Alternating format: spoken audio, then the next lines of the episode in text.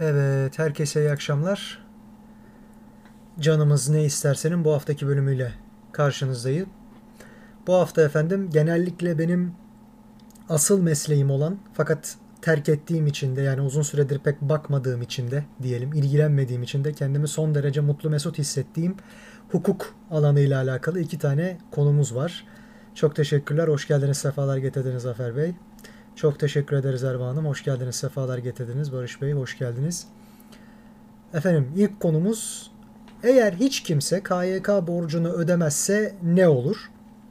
İkinci konumuz da Türkiye'deki sığınmacıların hukuki statüsü nedir? Müthiş eğlenceli gerçekten de her ikisi birden.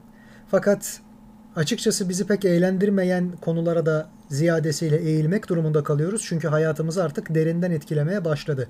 Epey bir süredir zaten etkiliyordu ama ekonominin kötüye gitmesi sebebiyle artık zaten bu sıkıntılar ayyuka çıktı, had safhaya çıktı ve hani bıçak kemiğe dayandı derler ya. O raddeye geldiğimizden itibaren zaten herkes şunu merak ediyor. Ya biz bu kadar cefa çekiyoruz da acaba hukuken haklarımız neler? Ne olabilir? Nereye kadar bu işin boyutu varabilir? Evvela her iki kapsamda da şunu söylemem lazım. Birincisi, filden büyük fil avcısı var lafını hepimiz duymuşuzdur.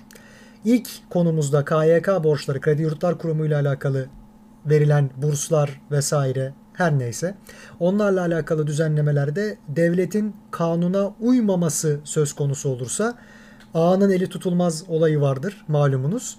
Niye bunu söylüyorum? Filden büyük fil avcısı var vesaire de diyorum. Gerektiği zaman çeşitli düzenlemeler çıkartır, yeni bir yönetmelik çıkartır kanuna aykırılık tespit ettiğinde ve bunu önemsemeye başladığında ve der ki şu şu tarihten itibaren aslında gerçekleşmiş olan hadiseler bu kanunun kapsama dahilindedir. Yani geçmişe yürütür kanunu. Aslen normalde yürürlüğe girme tarihinden itibaren geçerli olacağı için o tarihten itibaren gerçekleşen bir takım hadiselere uygulanması gerekecektir kanunların. Fakat özel durumlarda belli bir tarihten itibaren bu kanunun kapsamına giren hadiselerin bir takım o kanuna gene derc edilmiş olan bir takım tedbirlerden veya hukuki statüden istifade etmesi kararlaştırılabilir. Mesela Suriyeliler konusunda göreceğiz, sığınmacılar konusunda göreceğiz. iki bin on üç iki bin on dört vesaire senesinde yürürlüğe giren bir takım kanunlar yahut yönetmelikler iki bin on bir senesinde Suriye iç savaşı başladıktan sonra aslında uygulanmaya başlanacaktır şeklinde. Yani o zamandan itibaren gerçekleşmiş olan hadiseler ve gelmiş olan kişilere dair uygulanacaktır diye bir özel hüküm var. Dolayısıyla şunu anlatmaya çalışıyorum. Eğer ki devlet isterse ve en güçlü makam kendisi ise burada, o bir şekilde bunu kılıfına uydurmayı başarır. Çünkü kanunları uygulatma gücü var, dayatma gücü var ve bir şekilde hukuk bu kapıyı kapatmış değil kanun koyucu yönünden.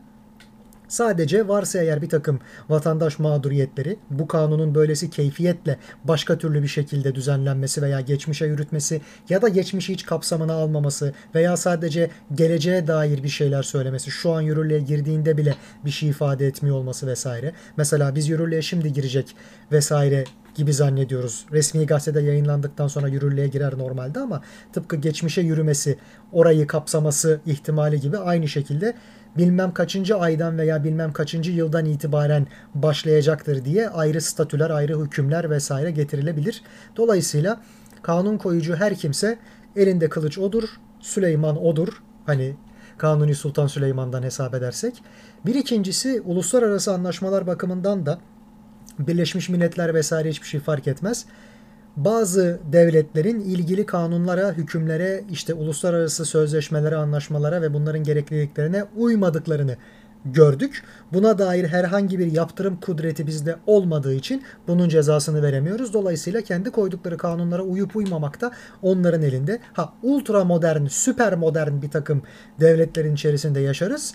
O noktadan itibaren hiçbir vatandaş kanuni ilkeler ya da centilmenlik anlaşmaları, en sonunda da en derinlerde de insanın vicdan ve mantık muhasebesi içerisinde bunları yapmamalıydık der ve vatandaşlarının mağduriyetlerini tazmin eder. O başka konu ama bizde maalesef böyle şeyler pek gündeme gelmiyor. Zafer Bey hemen yazmış, ona bir saniye bakayım. Devlet bir lira alacağı için yüz lira harcar alır derlerdi. Öğrenciler ödemezse devlet borcunu almak için atamasını yapar alır. Daha iyi olmaz mı? Tavsiye niteliğinde değildir diye. Şimdi şöyle söyleyelim. Neticede Burada bazı makamların, mevkilerin ya da devletin bizzat kendisinin güç göstergesi olarak sarf ettiği bazı emekler ya da yaptığı bazı eylemler bulunabilir. Doğruya doğru. Neticede hani ben belki burada çok fazla para harcadım ama bir şey yapabildiğimi, burada söz sahibi kişinin, kurumun, odağın ben olduğumu insanlara ispatladım der mi? Der.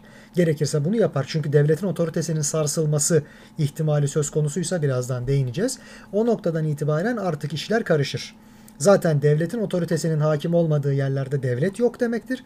Bu da aynı zamanda milli egemenliğe, ulusal bağımsızlığa vurulmuş bir kettir. Öyle söyleyelim. Yani şerh düşmek söz konusudur ve kamu düzeninin tehlikeye girdiğinden bahsedebiliriz. Şimdi efendim K Y K borçlarıyla alakalı düzenlemelerin içerisinde beş bin yüz iki sayılı kanun olması lazım. Evet, yüksek öğrenim öğrencilerine burs kredi verilmesine ilişkin kanun. Bunun içerisinde diyor ki özellikle işte devlet kurumları yahut özel teşebbüsler kendi kafalarına göre burs vermesinler. Hakiki anlamda kanuni bakımdan burs kabul edilebilmesi için. Bu iki bin dört tarihli bir kanun bu arada. Ne yapması lazım? Kredi Yurtlar Kurumu üzerinden bir takım şeylerin yürütülmesi lazım. Herhangi bir şekilde bir yüksek öğrenim öğrencisine yani bir üniversite öğrencisine bir şirket sahibi burs vermek istiyorsa bunun yasal bakımdan burs statüsüne sahip olabilmesi için Kredi Yurtlar Kurumu'na yüksek öğrenim ile alakalı olarak Yüksek Öğrenim Kredi Yurtlar Kurumu'na bildirmesi gerekiyor. Onun aracılığıyla iletmesi gerekiyor. Yoksa kendisi kanuni mevzuat olarak burs vermekten faydalanamaz. Bu da vergi mahsubiyeti bakımından belki kendisine maalesef fayda getirmeyecektir. Yani şu anlamı taşıyor. Eğer ki üniversite öğrencilerine, yüksek öğrenim kurumla alakalı doktora, master öğrencilerine herhangi bir burs sağlamak istiyorsanız ama devlet kurumu ama özel kişilik ya da aklınıza gelebilecek başka her türlü düzenleme bunu tek elden yürüteceksiniz. Kanuni olarak buradan vermeniz gerekiyor. Peki şöyle bir durum var. Bu krediler veriliyor. Geri alınırken ekonominin kötülüğü, faizin, gecikme faizinin hesaplanması üzerinden borcun, faizinin borcun ana parasını aşması ki parantez içerisinde anlatalım. Yakın zaman içerisinde ülkemizin borcu da faiz bakımından ana parasını aştı. Yani bizim ödeyeceğimiz, dışarıya ödeyeceğimiz borcun faiz miktarı, işleyen faiz miktarının tutarı ana para faizin asıl borçlu olduğumuz kısmın meblağını aştı. Böyle şeyler Kredi Yurtlar Kurumu'ndan alınan burslarla alakalı olarak bizim öğrencilerimizle maalesef karşılaştığımız hadiseler mi? Evet. Şu oluyor. Az evvel sizin verdiğiniz gibi örnek bir verelim. yüz TL burs alıyor fakat geri ödemesi, taksitleri vesaire geciktirilirse baktığınızda bu neticede bin liraya da çıkabiliyor, beş bin liraya da çıkabiliyor. Hatta bunun latifesi ediliyordu. İşte üç bin lira K Y K bursu aldım. Öderken ne kadar güzel on altı bin lira ödüyorum veya işte on bin aldım altmış bin ödüyorum. Böyle iş olur mu? Bu maalesef ve maalesef sadece bizim ülkemize özgü bir durum değil. Netflix'te Explained yani açıklanıyor isimli bir seri var. Belgesel serisi. Burada öğrenim kredileriyle alakalı Amerika'da yüksek öğrenime verilen burslar, krediler, öğrencilerin kullandıkları krediler ve ondan sonraki geri ödeme planı ile alakalı yaşadıkları sıkıntılar hesaplanıyordu. Şunu söylüyor. Bir defasında bu krediyi almış bulundum. Kredi kartı borcundan beter.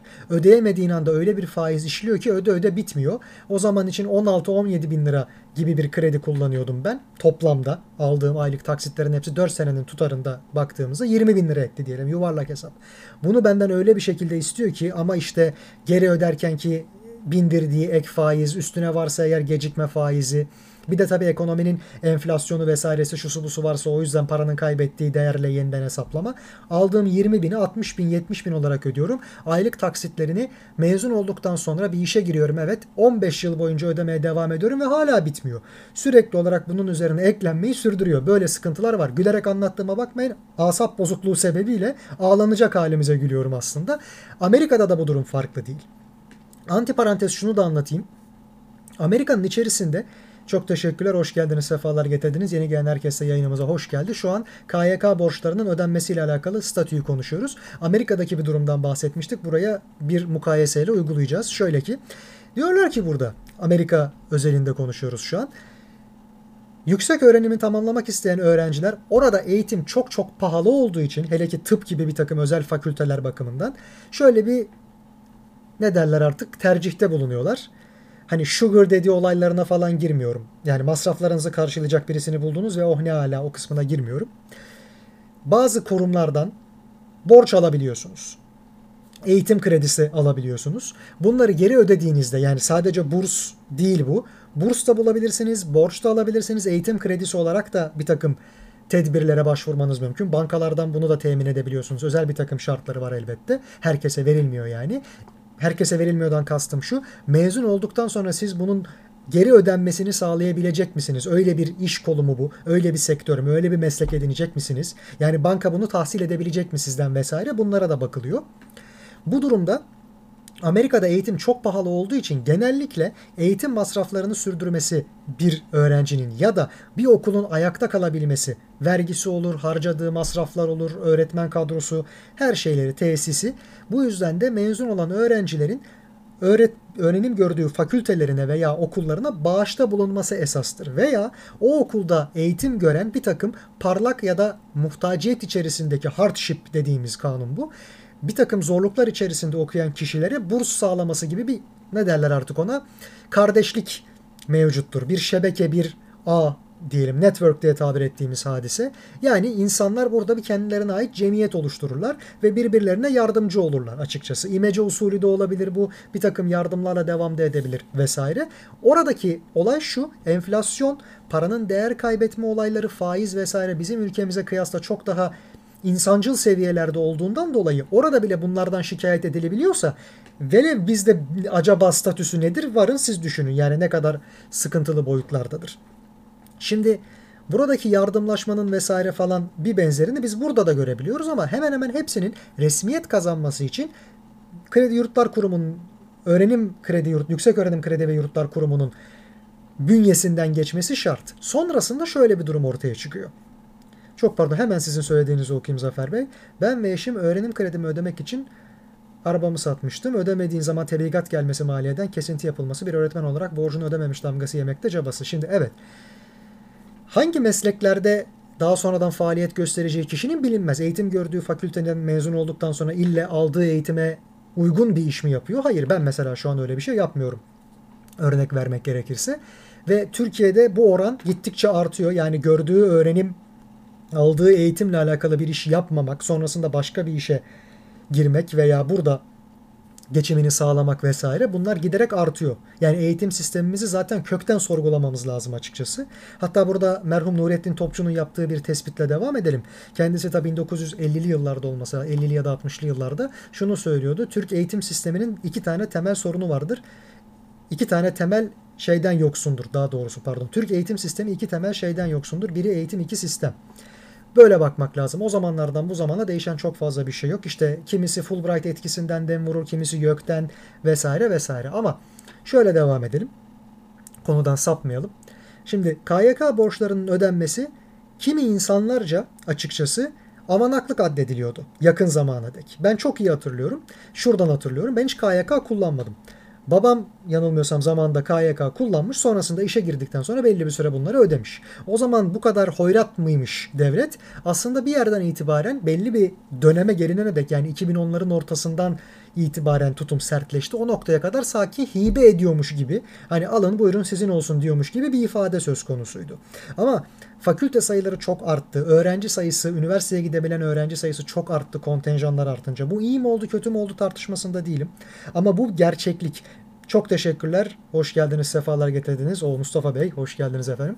Şimdi bu artış gerçekleştikten sonra neticede hayatımıza bir gerçek daha dahil oldu. O da şu, çok fazla sayıda öğrenci varsa çok fazla sayıda yurt ihtiyacı belirdiği gibi çok fazla sayıda K Y K başvurusu da olacaktır. Devlet bunların hangisine fon sağlasın? Eskiden belki eğer bunlar tahsil edilmiyorsa delik çok büyük değildi. Yama yapılabiliyordu ama artık bu kadar fazla kontenjan varken, bu kadar başvuru varken tahsilat yapmamız gerekiyor, yoksa bunu farklı yollardan çıkarmak zorunda kalacağız. Ek vergi getireceğiz vesaire. Öğrencilerin vermediklerini vatandaşın tamamı tahsil edecek. Yap işlet devletlerdeki geçiş garantisi veya müşteri garantisi gibi. Neyse, şöyle devam edelim. Ben hatırlıyorum.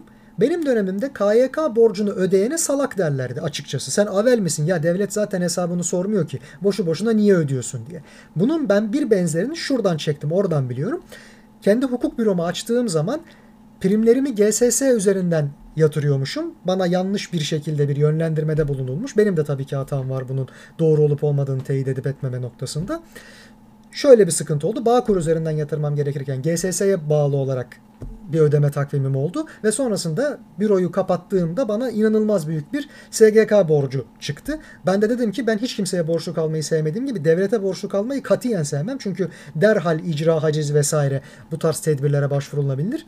Ki bir de aktif gelir yok, o zaman daha da sıkıntıya gireriz vesaire diye.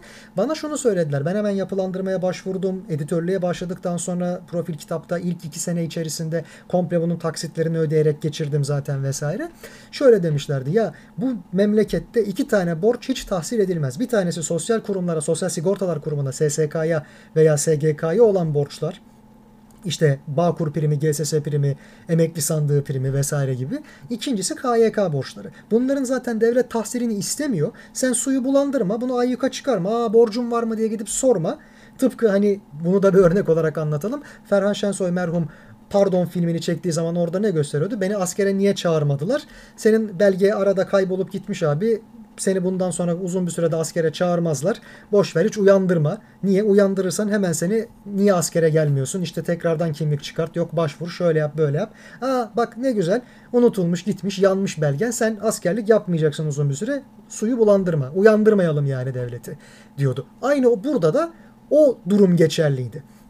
Fakat ne zamanki kamu borçları çok arttı, bir de üstüne gerçekten bu kadar fazla başvuru gerçekleşmeye başladı bu kuruma, K Y K'ya, gerek yurt gerek K Y K bursu noktasında. Dediğim gibi bunun temel sebebi kamu borçlarının artması bir yana, yani kamuda maalesef müsrif davranılması bir yana, bir de üstüne çok fazla sayıda üniversite açıldığı için çok daha fazla sayıda üniversiteli, yüksek öğrenimli oldu. Eskisine kıyasla çok daha fazla başvurular gelince hem yurtlarda sıkıntı çıktı tabii ki, hem de K Y K'larda. Peki bu ödenmezse ne oluyor? Artık gerçekten de hacize kadar varılabiliyor. Fakat şöyle bir sıkıntı var.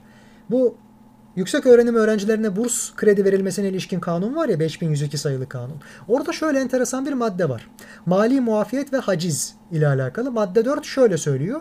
Yüksek öğrenim kredi ve yurtlar kurumunca verilecek burs veya kredi taahhüt senetlerinin noterde tanzim ve tasdik edilmesine ilişkin işlemler vesaire resim ve harca tabi değil. Çok pardon, bu yanlış maddeymiş, onu okuyorum. Haciz edilememesi ile alakalı bir konu vardı.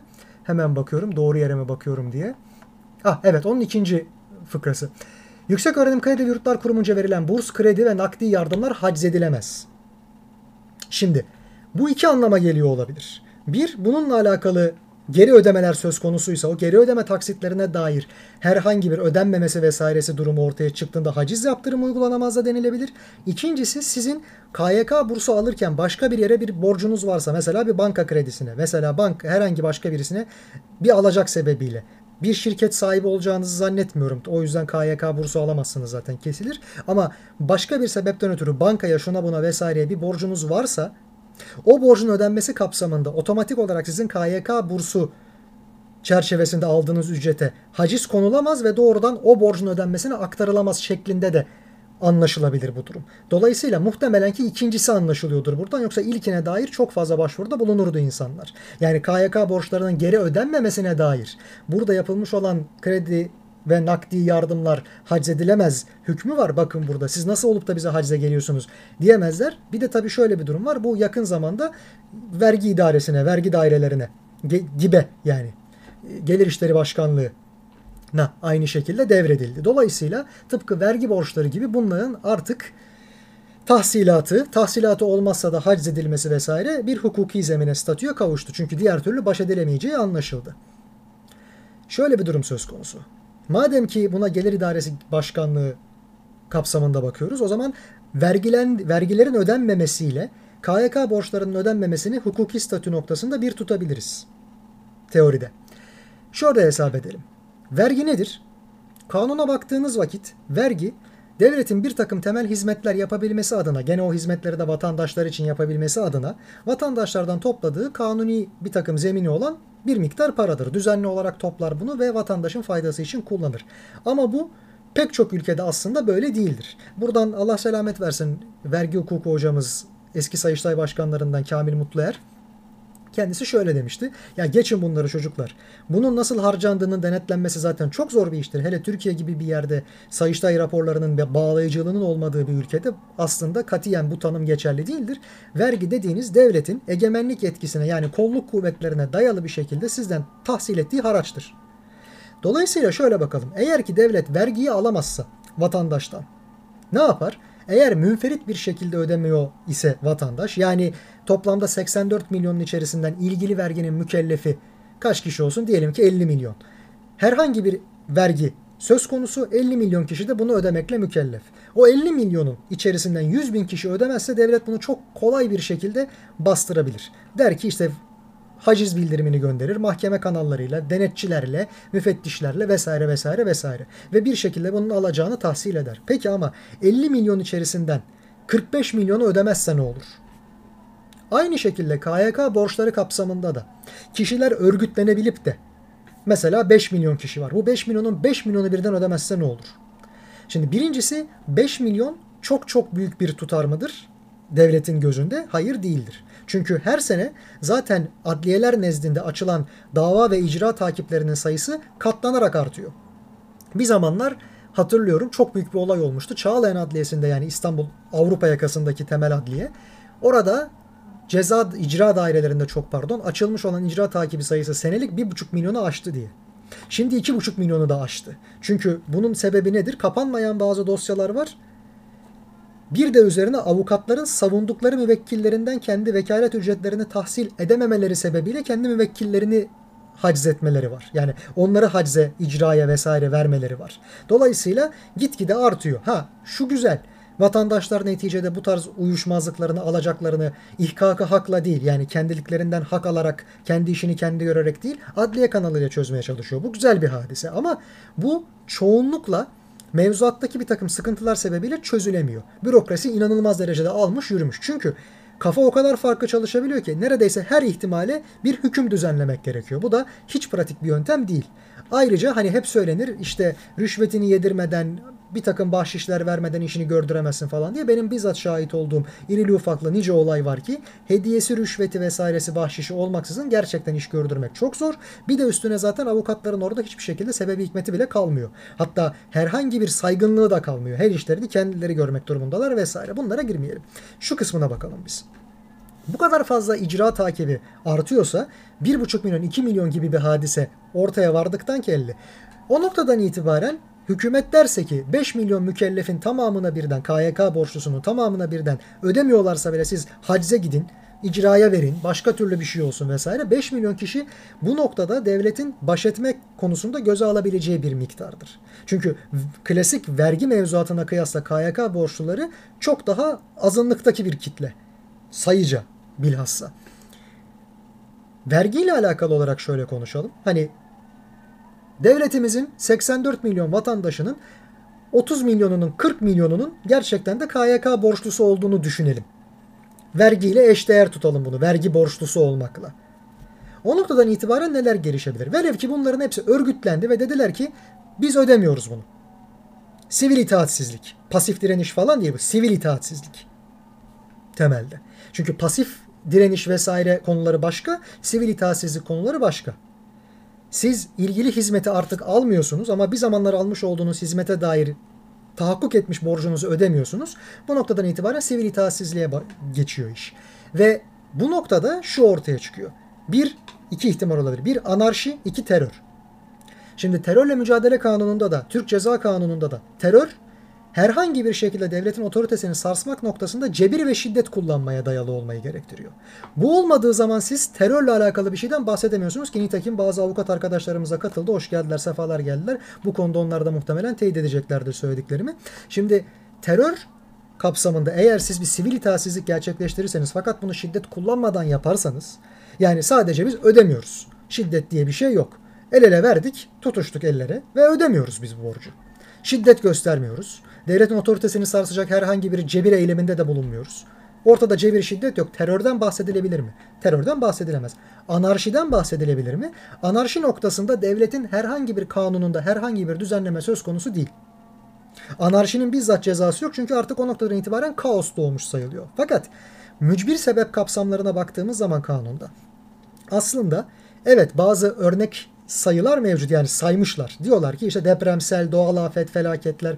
Abicim hoş geldin, sefalar getirdin. Teşekkürler. Depremsel, doğal afet, savaş, terör, bunlar olduktan sonra mücbir sebep sayılır. Mücbir sebep nedir? Force majeure diye geçer Latincesi. Şudur. Sizin hayatın normal işleyişi dahilinde yaşanacak olan düzen bozucu etkinliklerin en büyüğü.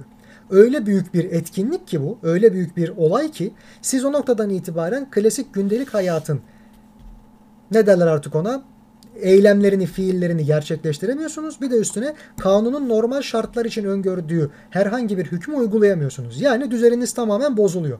Şöyle düşünelim.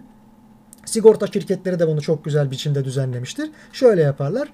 Derler ki üç gün içerisinde eğer biz sizin oraya gelip de bunu yapamıyor haldeysek, yani mücbir sebep varsa, o noktadan itibaren zaten size herhangi bir borcumuz kalmamıştır. Bir şey yapma borcumuz. Niye? Çünkü zaten o zaman anarşi olmuştur, doğal afet olmuştur, force majeure olmuştur. Bir sebepten ötürü zaten biz bunu yapamıyoruzdur. Ve bunun hukuki altyapısı, gerekçesi de vardır. Bizi mazur gösterir. Şöyle düşünelim. İstanbul'da bir dükkan yağmalandı. Yağmalandıktan sonra sigortaya başvurdu. Sigortanın belli bir süresi var. Gelip orada muayeneyi yapması ve ondan sonra da ödemesi için. Fakat bu iş olduktan sonra orada iç savaş çıktı. Allah muhafaza. O iç savaş kapsamında elli gün altmış gün boyunca o dükkana ulaşılamıyor. O noktadan itibaren sigorta şirketi diyor ki zaten benim sana karşı herhangi bir yükümlülüğümü yerine getirme zorunluluğum kalmadı. Çünkü hayatın normal akışı içerisinde devam etmiyor oradaki olaylar. Orada farklı bir konu var. Olağanüstü hal var. Force majörün bizdeki yansıması genelde olağanüstü haldir. Terör, anarşi. Aynı şekilde pandemi de böyleydi. Yani pandemide gerçekleştirilen veya gerçekleştirilemeyen bir takım şeyler hukuki mevzuat bakımından force majöre dayandırılıyor. Mücbir sebebe. Siz bu mücbir sebep olduktan sonra normal kuralları işliyormuş gibi davranamazsınız. Olağanüstü hal ve kural şartları işliyordur. Ez cümle şuraya geliyor iş. Derlerse ki eğer burada bir anarşi ortaya çıktı. Herkes el ele tutuştu ve K Y K borcunu ödemiyor. Vergi borcunu ödemiyor. Bu örgütlü bir durum. Sistematik. O zaman iki şey olur. Bir, devlet meşruiyetini kaybetmiş sayılır veya ilgili hükümet, daha belirgin bir şekilde söyleyelim. O noktada kendini sorgulaması gerekir. Çünkü bu noktadan sonra yapacağı her türlü eylem aslında zalim devlet olma yoluna doğru gider. Ve bu tabii ki yurt dışından çok büyük bir tepki toplar. Yani vergisini ödemiyor. Vatandaşlar çıldırdı mı ya? Onların yararına kullanılacak olan bir hadise. Niye vergisini ödemiyor? Bu bir protestodur. Devletin yapmış olduğu fahiş bir düzenlemeyi protesto ediyordur. İşte fiyat zammı, şudur budur vesaire. Ama devletle ilgili olanları, özel şirketlerle alakalı olanları protesto etmek değil bu. O noktadan itibaren eğer devlet derse ki ben hayır güç kullanacağım, ne demekmiş bana baş kaldırmak? Yemişim ben ne kadar olursa olsun, ben elimden geleni yapacağım. Sayısı önemli değil vatandaşların. Bunun üzerine gideceğim. Neyle gidebilir? Ortaya der ki bu anarşi artık terör boyutuna da vardı. Şiddet kullanmıyoruz bakın. Terörün gerekçesi yok. Ama şunu söyler. Benim kamu düzenim bozuldu. Bakın hayatta hukukçuların, mülkiyelilerin, devlet adına çalışanların hepsinin ağızlarına sakız yaptığı ve sıkıştıklarında mutlaka topa attı, attığı iki tane kavram vardır. Bir, kamu yararı, iki, kamu düzeni. Bunun tanımının net bir şekilde yapılması mümkün değildir. Bir zamanlar terörün net bir şekilde tanımı yoktu. Şimdi var. Çok kapsamlı bir şekilde var. Ama kamu yararının ve kamu düzeninin halen daha net bir tanımı yok. Sadece işine gelirse devlet bunu oradan adeta bir yama gibi, bir kurtarıcı yer gibi kaçarak, saklanarak kullanıyor. Onu kendine muhafaza ediyor. Derse ki eğer bu insanların bu kadar toplu bir şekilde örgütlenerek devlete, devletin otoritesine, kanunlarına vesairesine baş kaldırması, bu noktadan itibaren anarşiyi de geçmiş, kamu düzeninin tamamen yıkılmasına dair bir teşebbüs haline almışsa, ben bunu force majeure ve terörün bir parçası addederim ve bu noktadan itibaren gerekirse üzerine hani tankları sürerim, başka bir konu, ama kolluk kuvvetlerini gönderirim. Askerle alakalı bir durum söz konusu değil çünkü şiddet eylemi yok. Derse ki ben kapı kapı bütün polisleri dolaştıracağım. Her türlü borcun tahsili için onlara ilgili celpleri vereceğim. O noktadan itibaren hacize geleceğiz. Ödemezlerse vesaire. Peki iyi hoş da oradan elde edilen mal, mülk, servet vesaire ne olur? O da mutlaka ki bu borcun mükellefi olmayan insanlar başta olmak üzere olup da aradan kaytaran ödeyenler vesaire arasında geri paylaştırılır veya sahipsiz tereke gibi, yani sahipsiz mal varlığı gibi devlete kalır bir yerden sonra. Yani devlet sizden bir şekilde alacağını almış olur. Fakat bütün bu kadar fazla yüklenmeye, zorlamaya karşın başvurulabilecek bir takım hukuki tedbirler vesaire var mıdır? Bir defa seçimlerde bir daha asla ve asla o iktidar oy moy alamaz. Onu bir defa söyleyelim. Ama o noktaya gelinene dek tahsil eder mi? Zor kullanmaya, zalim olmaya ve daha sonrasında iktidardan indikten sonra yargılanıp belki hapse, varsa eğer ilgili kanunda düzenlemelerde idama mahkum edilmesi söz konusu mudur? Evet. Dolayısıyla bütün siyasiler de düşünürler ki biz bunu bu şekilde devam ettirirsek sonunda bizim başımız yanacak. O yüzden sayısı beş milyonsa seksen dört milyonda çok fazla bir şey ifade etmeyebilir. Ama seksen dört milyonda elli milyonsa, yani seksen dört milyonun yarısından biraz daha fazlaki bir tutarı eğer konuşuyorsak, o noktadan itibaren devletin durup bir düşünmesi lazım. O durumlarda ne yapıyor genelde? Diyor ki ya vergi oranları çok yüksek veya K Y K borçları veya faiz oranları çok yüksek. Dolayısıyla tahsilat oranı çok düşük. Biz bunu arttırabilmek için tahsilat oranlarını, yani vergilerde ya indirime gidelim, ya muafiyet çıkartalım, ya bağış yapalım bir şekilde, ya da yapılandırmaya gitmelerini sağlayalım. Zaten seçimlerden evvel insanların borcunu sıfırlama vesaire gibi veya onları bir yapıya oturtma gibi bazı tedbirler getiriyorlar. Muhtemelen K Y K borçları eğer seçimlere kadar toplu bir şekilde ödenmemeye başlarsa, yani tahsilat oranı çok düşük kalırsa ve fahiş miktarlara doğru giderse herkesin borcu, tahakkuk eden faizi vesairesi her şey dahil, o noktadan itibaren seçimlerde oy alabilmek için vaatlerden bir tanesi olarak değil, bakın hemen seçimlerden önce bir vergi barışı olması gibi K Y K borçlarının sıfırlanması, silinmesi, bir defaya mahsus belki şu ana kadar gelmiş olanların ödenmiş kabul edilmesi vesaire, bunlar mümkün olabilir. Ya da faizlerden komple arındırılıp alınmış ana para miktarında ise sadece onun ödenmesi kararlaştırılabilir vesaire. Oy kaygısı olduğu için, o yüzden oyumuzu çok akıllıca kullanmak önemli. Onların elinde bir silah olabildiği gibi vatandaşın elinde de bir silaha dönüşebiliyor. Silah kavramı çok sıkıntılı noktaya gitmesin. Bir araç ama etkili bir araç. Onları istediklerinden mahrum bırakabilecek türden bir araç. Bu yüzden de adeta bir silah muamelesi görüyor. Bunu akıllıca kullanmak, hükümetlerden vaatleri, beklentileri net bir şekilde dile getirmelerini beklemek bizim hakkımız vatandaşlar olarak. Zaten bu etkileşime dayanıyor. İnsanlar diyorlar ki bin iki yüz küsurdan sonra Magna Carta'da, işte bin yedi yüz küsurlardan itibaren Boston Çay Partisi'nde gerçekleşen bir takım hadiseler sebebiyle İngiltere'de ve Amerika'da bu işler çok iyi bağlandı. Öyle bir şey yok. Magna Carta genelde zenginlerin kendi arasındaki statüyü belirlemek için kullandığı bir hadise olmuş. Yani halkın tamamının, vatandaş seviyesindeki fakirlerin falan, herkesin bütün haklarını arayan soran bir düzenlemeden ziyade eşitler arasında bütün derebeylerinin bir başka ve en üst belki derebey olan kralla arasındaki ilişkiyi düzenliyor. Biz burada sana bir şeyler veriyoruz ama sen bunları bakalım nasıl harcıyorsun? Bizim para vermekten imanımız gevredi. Bu William Wallace'ın özgürlük ve kardeşlik vesaire diye baş kaldırması gibi bir hadise değil. Yani garibanın hakkını savunarak oraya gitmek diye bir şey yok. Garibanın orada bir şey söylemeye izni de yok zaten. Öyle bir hakkı da yok. Çünkü baş kaldırsa kendisi bunu ne olarak kullanacağını da bilmiyor. Para ehline lazım orada. O yüzden de diyorlar ki Magna Carta'da eşitler arasında birinciysen diğer eşitleri de gözetecek şekilde bunu yapmalısın. Derste öğrencilerimize aktarıyoruz aynı şekilde. Demokrasi hadisesinin ortaya çıkışında da böyle bir durum söz konusudur. Birileri o ülkenin vatandaşı değildi. Antik Helen'de, Antik Roma'da vatandaşlık kavramı çok farklıydı. Resman çipi vardı, resnekman çipi vardı Roma'da mesela. Asli Roma vatandaşları, asli olmayan Roma vatandaşları. Sonra bir yabancılar, sonra bir de hür olmayanlar, yani köleler. Şimdi Antik Helen'de de hürler var, köleler var. Özgürler, özgür vatandaşlık kabul eden, yani vatandaş kabul edilen insanlar özgür olanlar zaten çoğunlukla. Özgürlerin de bazıları vatandaş kabul edilmiyor da o yüzden söylüyorum. Ama pek çoğu da köle. Diyorlar ki özgür insanların söz hakkı olması gibi aynı zamanda başka türlü hakları ve menfaatleri de hukuk nezdinde birbirlerine karşı ve devlet önünde muhafaza edilsin. Biz bunu hukukla sağlayalım. Belli bir centilmenlik anlaşması yapalım yani. Aramızda bir teamülde el sıkışalım. Bundan sonra da böyle devam etsin. Birbirimizi yemeyelim. İyi de bunun sağlanması için hür olmayan vatandaşların elde ettiği sermayeden siz besleniyorsunuz. Yani köleleri çalıştırıyorsunuz. Onların emeği üzerinden siz bir takım şeylere imza atıyorsunuz ve diyorsunuz ki bizim servetimiz kaybolmasın. Hukuk önünde eşit sayılalım. Bu güvence altına alınsın. Güvence altına aldığınız şey aslında kast sistemi, kölelik sistemi. Sömürgecilikle de bu devam etti. Bugünkü kredili sistem içerisinde de devam ediyor. Muhtemelen de sonsuza kadar devam edecek. İnsan tabiatında olan bir hadise çünkü. Roma'da da aynı şekilde böyleydi. Demokrasinin gerçekleştirilebilmesi için, eşitler arasında bir dengenin kurulabilmesi için eşit olmayanların sömürülmesi gerekiyor. Ez cümle aynı durum. Burada Magna Carta'yı falan hemen cebe atalım. Şunu konuşalım tekrardan. toplu halde insanlar K Y K borcunu ödemezse, bütün bu saymış olduğumuz hukuki süreçlerden geçildikten sonra devlet ya da hükümet beka kaygısına düşer ve der ki ekonomi zaten sıkıntıda. Bugün için konuşuyor olalım. Her zaman bu böyle olmak durumunda değil. Biz bunları tahsil edersek müthiş, ama tahsil edemezsek, bir de üstüne gidersek vatandaşın, zaten borç gırtlağa gelmiş, canı bir noktadan sonra tak edecek canına, çok pardon. O noktadan itibaren de bizim bir daha seçilmemiz neredeyse mümkün olmayacak. Ya gidip vatandaşa usulünce derdimizi anlatacağız. Bakın kamu borçları ödenmez hale geldi bilmem ne. Bu sefer de ama bunu anlatırlarsa vatandaş şunu sorabilir. Kamu borçları niye bu hale geldi? Cevap, pandemi var.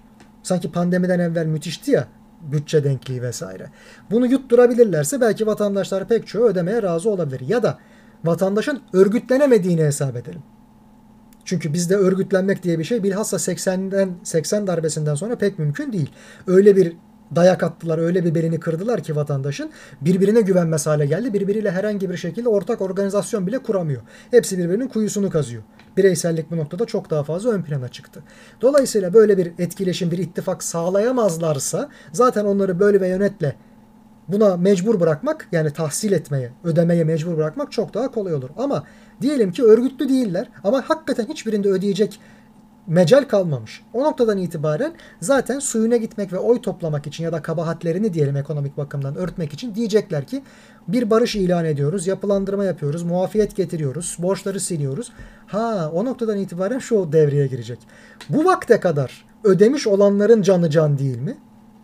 Nizami bir şekilde ödemiş olan, canını dişine takıp, dişinden tırnağından arttırıp ödemiş olan, onların canı can değil mi? Maalesef devlet yönetimi ve vatandaş olmak böyle bir şey. Halen daha. Evet. Durum bu. Yani vergidekiyle çok fazla bir farkı yok. Diyelim, soracağınız herhangi bir soru yoksa ikinci konumuza geçelim. O daha da enteresan bir konu olacak. Türkiye'deki sığınmacıların hukuki statüsü nedir? Oraya geçeceğim. Var mı efendim sorunuz?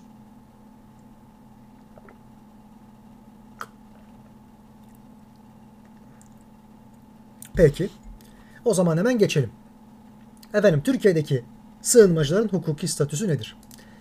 Şimdi evvela bu noktada iki tane büyük uluslararası sözleşme var. Milletler arası sözleşme.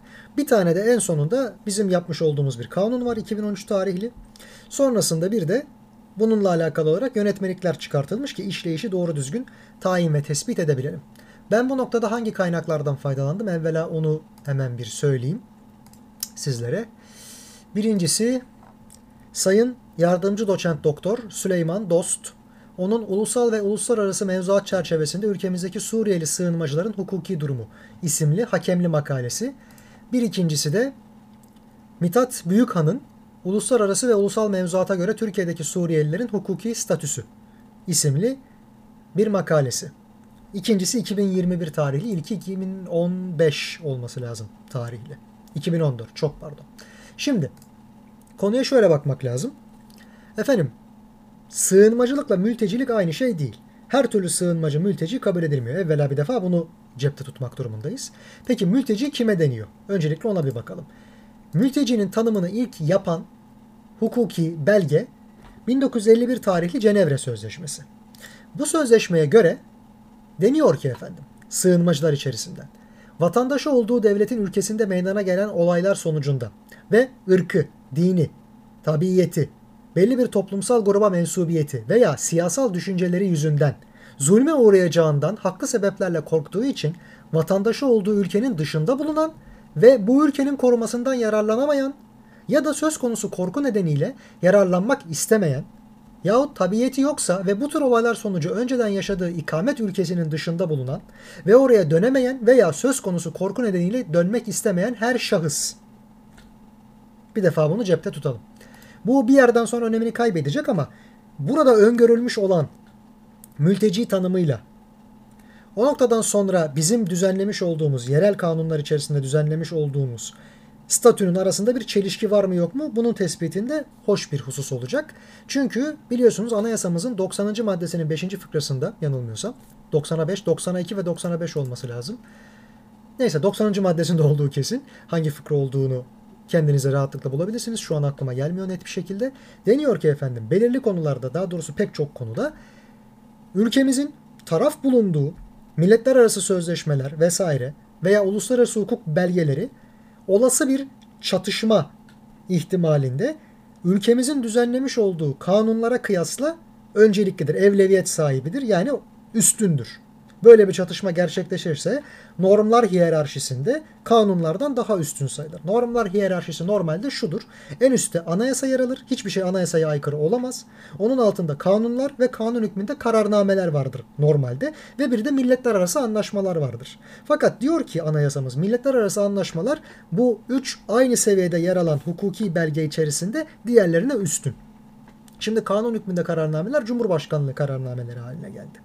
Onların kanunlara kıyasla bir üstünlüğü vesairesi falan yok mu? Normalde yok, fakat belli hallerde bu da derinebiliyor vesaire. Onun ardından da tüzükler, yönetmelikler vesaire geliyor.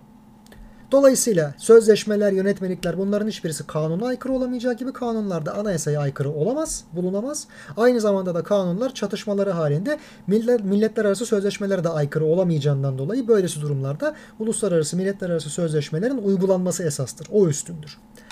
Şimdi efendim, bin dokuz yüz elli bir tarihli Cenevre Sözleşmesi diyor ki, taraf devletlerin ülkelerinde yasal olarak bulunan bir mülteciyi ulusal güvenlik veya kamu düzeniyle ilgili sebepler dışında sınır dışı edemeyeceğini düzenliyor. Böyle söylüyor. otuz ikinci maddesinin birinci fıkrası. Dolayısıyla siz, size bir şekilde gelmiş, daha sonrasında da mülteci statüsü kazanmış insanları sadece ve sadece ulusal güvenlik ve kamu düzeniyle alakalı bir sebepten ötürü ülke dışına gönderebilirsiniz, sınır dışı edebilirsiniz. Bunu da cebimizde bulunduralım. Bu da önem kazanacak. Mesele şu: Cenevre Sözleşmesi demiş ki, bin dokuz yüz elli bir tarihli Birleşmiş Milletler Cenevre Sözleşmesi, biz bu sığınmacılarla alakalı az evvel bahsetmiş olduğum tanımı Avrupa'da meydana gelen bir takım olaylar sebebiyle bir yerden bir yere gidip sığınmış olan kişiler yönünden söylüyoruz. Fakat sonrasında bin dokuz yüz altmış yedi senesinde şunu söyledi. O zamana kadar tabii belli bir tarih de vardı. İkinci Dünya Savaşı ile alakalı bir takım kapsam içerisine almaya çalışıyordu. bin dokuz yüz altmış yedide dedi ki, biz bu tarih şartını ortadan kaldıralım. Ayrıca da Avrupa dışında meydana gelmiş olayları da bunun kapsamı dahiline alabilmek için coğrafi sınır koymayalım. Avrupa devletleri, hatta taraf ülkelerin hemen hemen hepsi bunu kabul etti. Fakat Türkiye, Kongo, Madagaskar gibi bazı ülkeler, Birleşmiş Milletler'in bazı ülkeleri coğrafi sınırı kaldırmadı. Bu yüzden de Türkiye'ye ancak ve ancak Avrupa'dan gelen sığınmacıların mültecilik statüsü kazanması mümkün. Avrupa dışındaki olaylardan veya coğrafyadan gelenlere hukuken mülteci denilemiyor. Bunun da ayrımı başka bir şekilde bize gerçekleştirilmiş. Şimdi ona geleceğiz. Efendim, biz diyoruz ki bunların düzenlenmesi adına biz dört Nisan iki bin on üç tarih ve altmış dört elli sekiz sayılı Yabancılar ve Uluslararası Koruma Kanunu'nu çıkardık. Y U K ama çift K ile. Buna göre dört türlü uluslararası koruma statüsü ihdas ediyoruz böylesi sığınmacılara. Birincisi mülteci. Mültecinin tanımı bu uluslararası sözleşmelerdekileriyle aynı. İkincisi şartlı mülteci. Şartlı mülteci, mülteciyle hemen hemen aynı. Sadece Avrupa'dan gelmeyenler. Yani biz ne yapmıştık Türkiye olarak? Bir coğrafi sınır konduğu vakit Cenevre Sözleşmesi'nde ve altmış yedideki protokolde bu kaldırıldığı vakit biz buna hayır demiştik. Halen daha biz sadece Avrupa'dan bu sebeplerden ötürü gelenleri mülteci sayıyoruz. Avrupa'dan gelmeyenleri de aynı kapsamda şartlı mülteci kabul ediyoruz. Arada bir farklılık bulunuyor. Efendim. Sonraki diğer iki tedbir ikincil koruma, bir de geçici koruma. İkincil koruma bizi şöyle ilgilendirmeyecek. Mülteci ya da şartlı mülteci olmayan kimselere ikincil koruma sağlanıyor. Geçici koruma ise henüz statülerinin şartlı mülteci mi, mülteci mi hiç fark etmez, İkisinden biri olup olmadığı belirginleşmemişken bu yapılana dek kitlesel halde gene savaş vesaire gibi belirli sebeplerden ötürü bizim sınırlarımıza akın eden ve bizim de kabul ettiğimiz bir takım insanlar varsa onlara biz geçici koruma sağlıyoruz. Bizim kanunumuz kapsamındaki tanım bu. Şimdi bunların hepsi cepte. Şöyle bir sıkıntı doğdu efendim. Bu ülkenin dışında bulunması gerekiyor ya, yani Suriye'nin içinde bir yerden bir yere giden insanın mülteci kabul etmek mümkün olmadığı gibi önce Suriye'den buraya gelecek, biz ondan sonra kendisine bir statü olarak bunu tanıyacağız. Henüz Suriye'de bulunan bir insana mülteci statüsü veya iki, işte şartlı mülteci, geçici koruma falan sağlayamıyoruz. Ancak sığınma hakkı talebi başvurusu vesairesi varsa onu bir şekilde kabul edebiliyoruz. Yani önce bu kişilerin bizim ülkemize gelmiş olması lazım ki biz daha sonrasında kendilerine bu korumayı sağlayalım. Ha, bu koruma genelde onları bizim ülkemizdeki yabancılarla aynı statüye sokuyor. Yabancı hukuku uygulanıyor onlara. Yabancı hukuku niye normalde uygulanmıyor? Çünkü artık bizim ülkelerimizin giriş çıkışında sınırlarda vize kontrolü, pasaport kontrolü var. Ülkeye giremiyorsanız ülkede yabancı da kabul edemiyorsunuz. Ya da vatandaşlık bağıyla bağlı değilseniz, geçici olarak buradaysanız çeşitli başka bir sebeple o noktadan itibaren sizi yabancı kabul edip etmeyecekleri de ayrıca hukuka bırakılmış bir yöntem. Ama biz bu şekilde mültecilere, şartlı mültecilere, geçici koruma sahiplerine, ikincil koruma sahiplerine yabancı hukuku uygulayabiliyoruz. Bunun anlamı bu. Ne hakları var? Vatandaşlık hakları yok bir defa. Sadece hak arama noktasında noktasında, mahkemeye başvurma noktasında vatandaşlarla eşit düzeyde hak sahibi bulunuyorlar. Umarım kafa karışıklığı yoktur şu ana kadar anlattıklarımın içerisinde. Efendim, neticede biz şunu söyledik. Geçici koruma olarak Suriyelilere bakmalıyız. Çünkü henüz bunların bireysel olarak hangisinin hangi konumda olduğunu, bilmem kaç milyon insan geldi, her birini tek tek inceleyip bunların şartlı mülteci haline getirilmesi için gerekli mevzuatı işletemedik. Henüz statüleri netleşmedi. Netleşene dek de kitlesel olarak buraya geldikleri için geçici koruma sağlayacağız. Madde doksan bir. Efendim. Sonrasında biz diyoruz ki eğer bu insanlar geçici koruma sahibi ise bunun adı üzerinde geçici, ne zaman geçeceğini de hesaba katmamız lazım. Bir, artık o ülkeye dönmelerinde bir sıkıntı kalmasa, yani orada can ve mal kaygısı gütmezlerse, daha doğrusu buraya gelmelerine sebep olan hal biterse. Yakın zamanda Suriye'de iç savaşın bittiği ve Esed yönetiminin kazandığı açıklanmıştı. Af kapsamı olabileceği söylenmişti, yani af uygulanabileceği. O noktadan itibaren geri gitmek istemeyen insanların pek çoğunun sebebi şuydu: ben oraya gidersem beni askere alacaklar, ondan sonra ne yapacakları belli değil. Yani ben orada halen daha can güvenliğimin olduğundan endişeliyim. Öyle bir şey olmadığından daha doğrusu endişeliyim. Peki bu noktada ne yapmak lazım? Şu noktadan itibaren de bugün açıklandığı üzere kesin kes hepsi barışa konu edilecek. Hiçbir şekilde bir kan davası vesaire falan güdülmeyecek. Açıklama bu yönde oldu Suriye hükümetinden. Ve o noktadan itibaren de bu kişiler geri gönderildikleri vakit artık geri gönderilmeleri için gerekli hukuki zemin oluşturulmuş durumda. Ondan sonra peki ne yapılabilir? Birleşmiş Milletler'in veya burada Türkiye'nin belirli bir süre bu geri gönderilen insanların herhangi bir şekilde canlarına, mallarına vesaire zarar gelmeyeceği, savaştan dolayı ortaya çıkmış sebeplerden ötürü bir takım kan davasına kurban gitmeyecekleri veya kötü muamele görmeyecekleri noktasında garantörlük yapmaları, gözetlemeleri gerekir deniyordu. Şimdi şöyle enteresan bir nokta var. Normalde o zamanlar Sayın Davutoğlu Başbakan'dı, şöyle söylüyordu. İşte iki bin burada sığınmacı bizim kırmızı çizgimiz. Şimdi iki bin, yirmi bin, iki yüz bin, gerekse iki yüz bin olsun, ben yanlış hatırlıyor olayım. Bunların hepsini çok çok çok çok aşan bir sayıda geldiler. Niye? Hesap şuydu. Birleşmiş Milletler bu bahsi geçen miktarın iki küsur bin ya da iki yüz bin fark etmez şu noktadan. Çok aşıldığı için fark etmez. Normalde tabii ki çok önemli de şu noktadan itibaren bir önemi yok. Bu limit aşıldıktan sonra şunu devreye sokuyor. Herkes elini taşın altına koyacak. Tıpkı Ukrayna'da olduğu gibi herkes bu noktada sığınmacıların güvenliğe kavuşabilmesi için üzerine düşeni yapacak. Buraya Birleşmiş Milletler kuvvetleri gelecek, el atacak. Türk ordusu burada savaşmak zorunda kalmayacak veya gelecekse eğer NATO veya Birleşmiş Milletler kuvveti olarak buraya gelecek ve onunla beraber çeşitli ülkelerin askerleri de buraya gelecek. İyi hoş da, merhabalar, yeni gelen herkes hoş geldi, sefalar getirdi.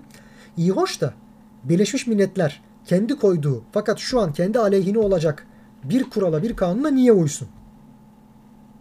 Niye uysun? Az evvel hani devletin kanunlardan üstün olup olmadığı, hükümetin kanunlardan üstün olup olmadığı, bu noktadan itibaren meşruiyetini kaybedip kaybetmediği konuşulmuştu. Ya bunu uygulama, dayatma gücü varsa, bunu kılıfına uydurabiliyorsa, ki nitekim burada mesela iki bin on üç tarihindeki kanun, iki bin on bir'de iç savaş Suriye'de başladıktan sonra buraya gelip bunlara başvurmuş olan her türlü kişiye uygulanır diye geçmişe de yürüyor, geriye yürüyor. Bu noktadan itibaren insanlar şunu sorguladı. Ben de şunu sorguladım.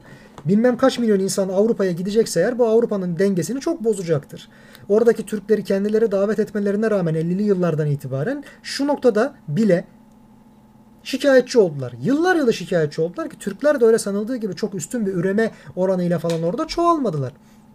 Normalde iki ebeveynden oluşan bir üç çocuklu aile zaman içerisinde oradaki nüfusu arttırdı. Öyle inanılmaz aşiretler dolusu aileler olmadı. Yani her biri yirmi kişiden, otuz kişiden, on kişiden oluşan aileler sık görülmedi. Sadece bin dokuz yüz elliden bu yana yetmiş yıla yakın süre, yetmiş yıldan fazla süre geçti.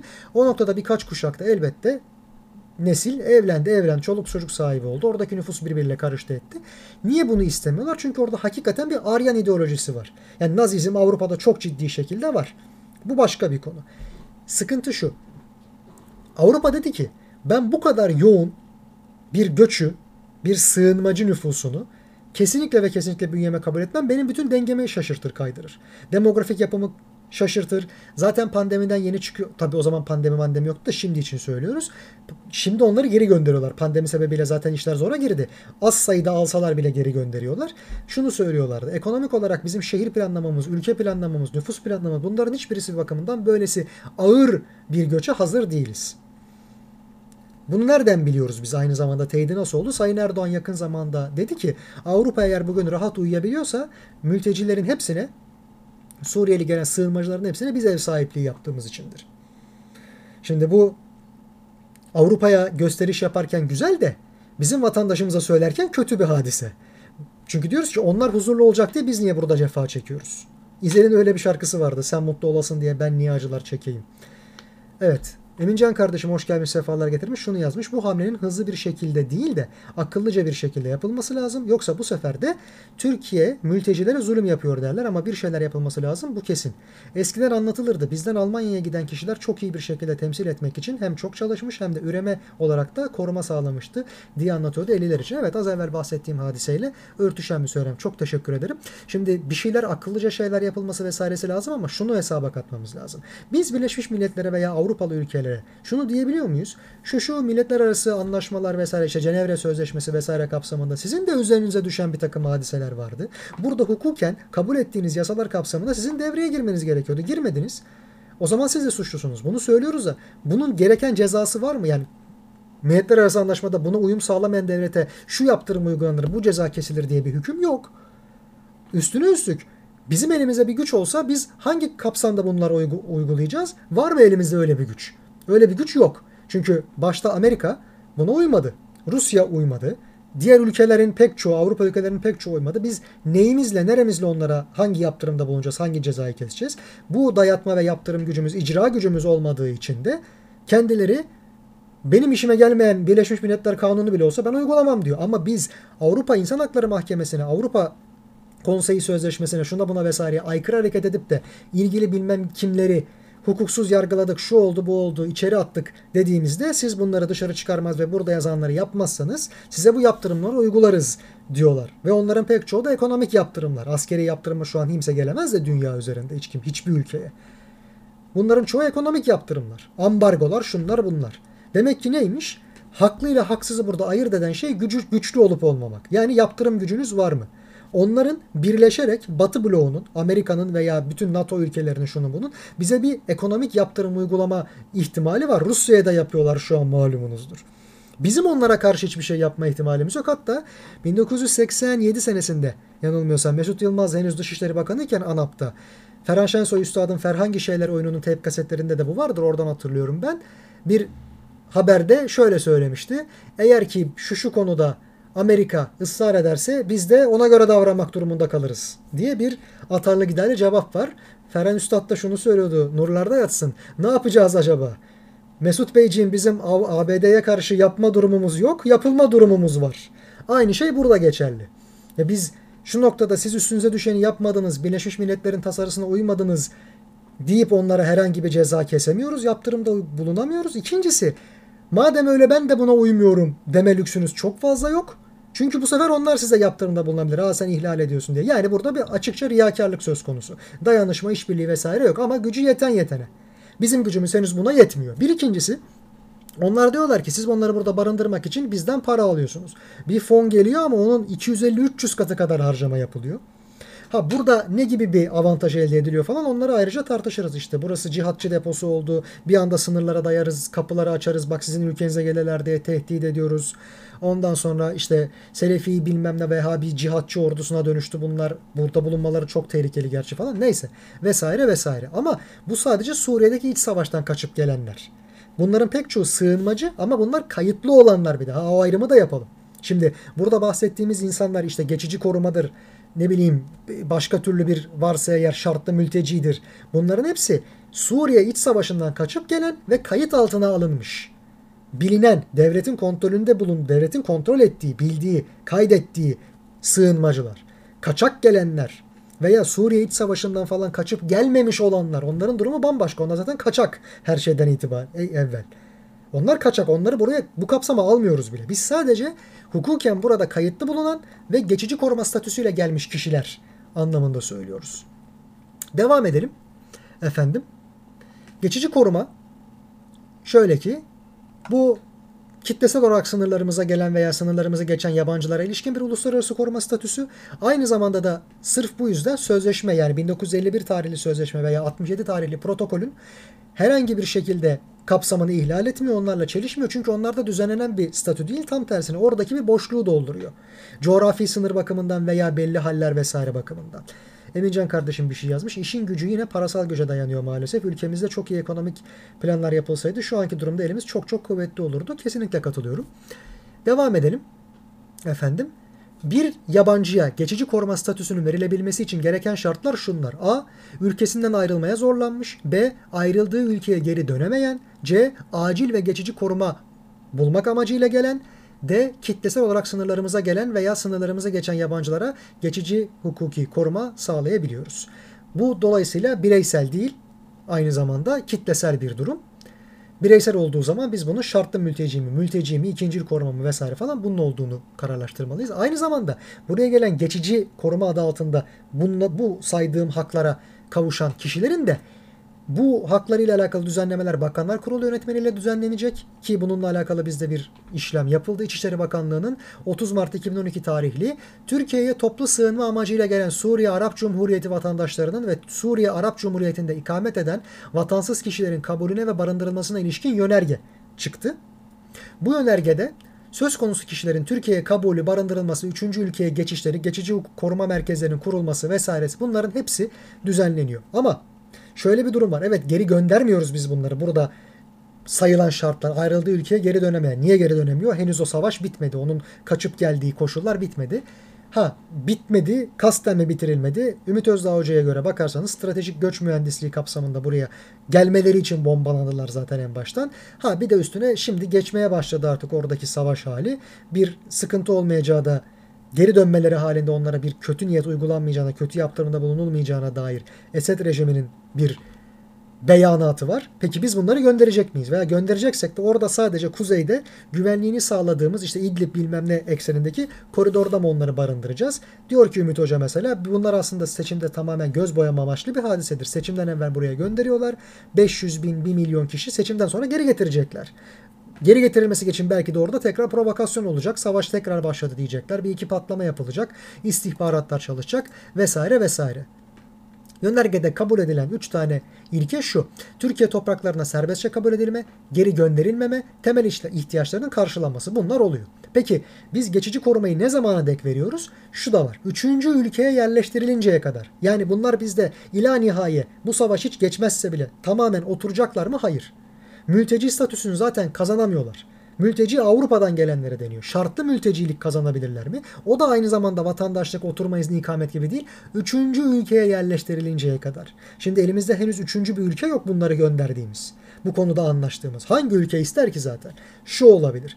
Eğer siz Ukrayna'da, bakın, Hazar ve Kıpçak Türklerinin yönetiminde olduğu ayrı yeni bir ülke kurarsanız ve oraya bunları göndermeyi oraya kabul ettirirseniz o yeni hükümete, veya Suriye'nin kuzeyinde, Irak'ın kuzeyinde yepyeni bir ülke kurarsanız, bu ülkeyi işte bilmem ne özerkliği, bilmem ne federasyonu, bilmem ne otonomisi, hukuki statüsü çok değişebilir, muhtariyet. Bunu Rusya ile Amerika ile birlikte anlaşıp yaparsanız ve orada ayrı bir ülke teşkil ederseniz o noktada o insanların hepsinin orada kalmasını sağlayabilirsiniz. Bir ikili anlaşmayla, şunla bunla vesaire. Orayı da tanıyıp oraya büyükelçilik tayin ederek vesaire. Dolayısıyla mevcut hiçbir ülke bunu kabul etmediği için diyecekler ki belki biz burada yeni bir yönetim, yeni bir ülke kuralım.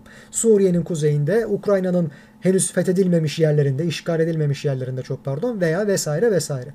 Bunlar da gündeme gelebilir. Ya da bu tamamen ihlal edilmek İstendiği vakit şu yapılıyor malumunuzdur. Vatandaşlık veriliyor pek çoğuna. Halbuki hukuken onlara vatandaşlık verilmesi caiz değil. Vatandaşlığın belli bir hukuki altyapısı var. Belli ön koşulları var.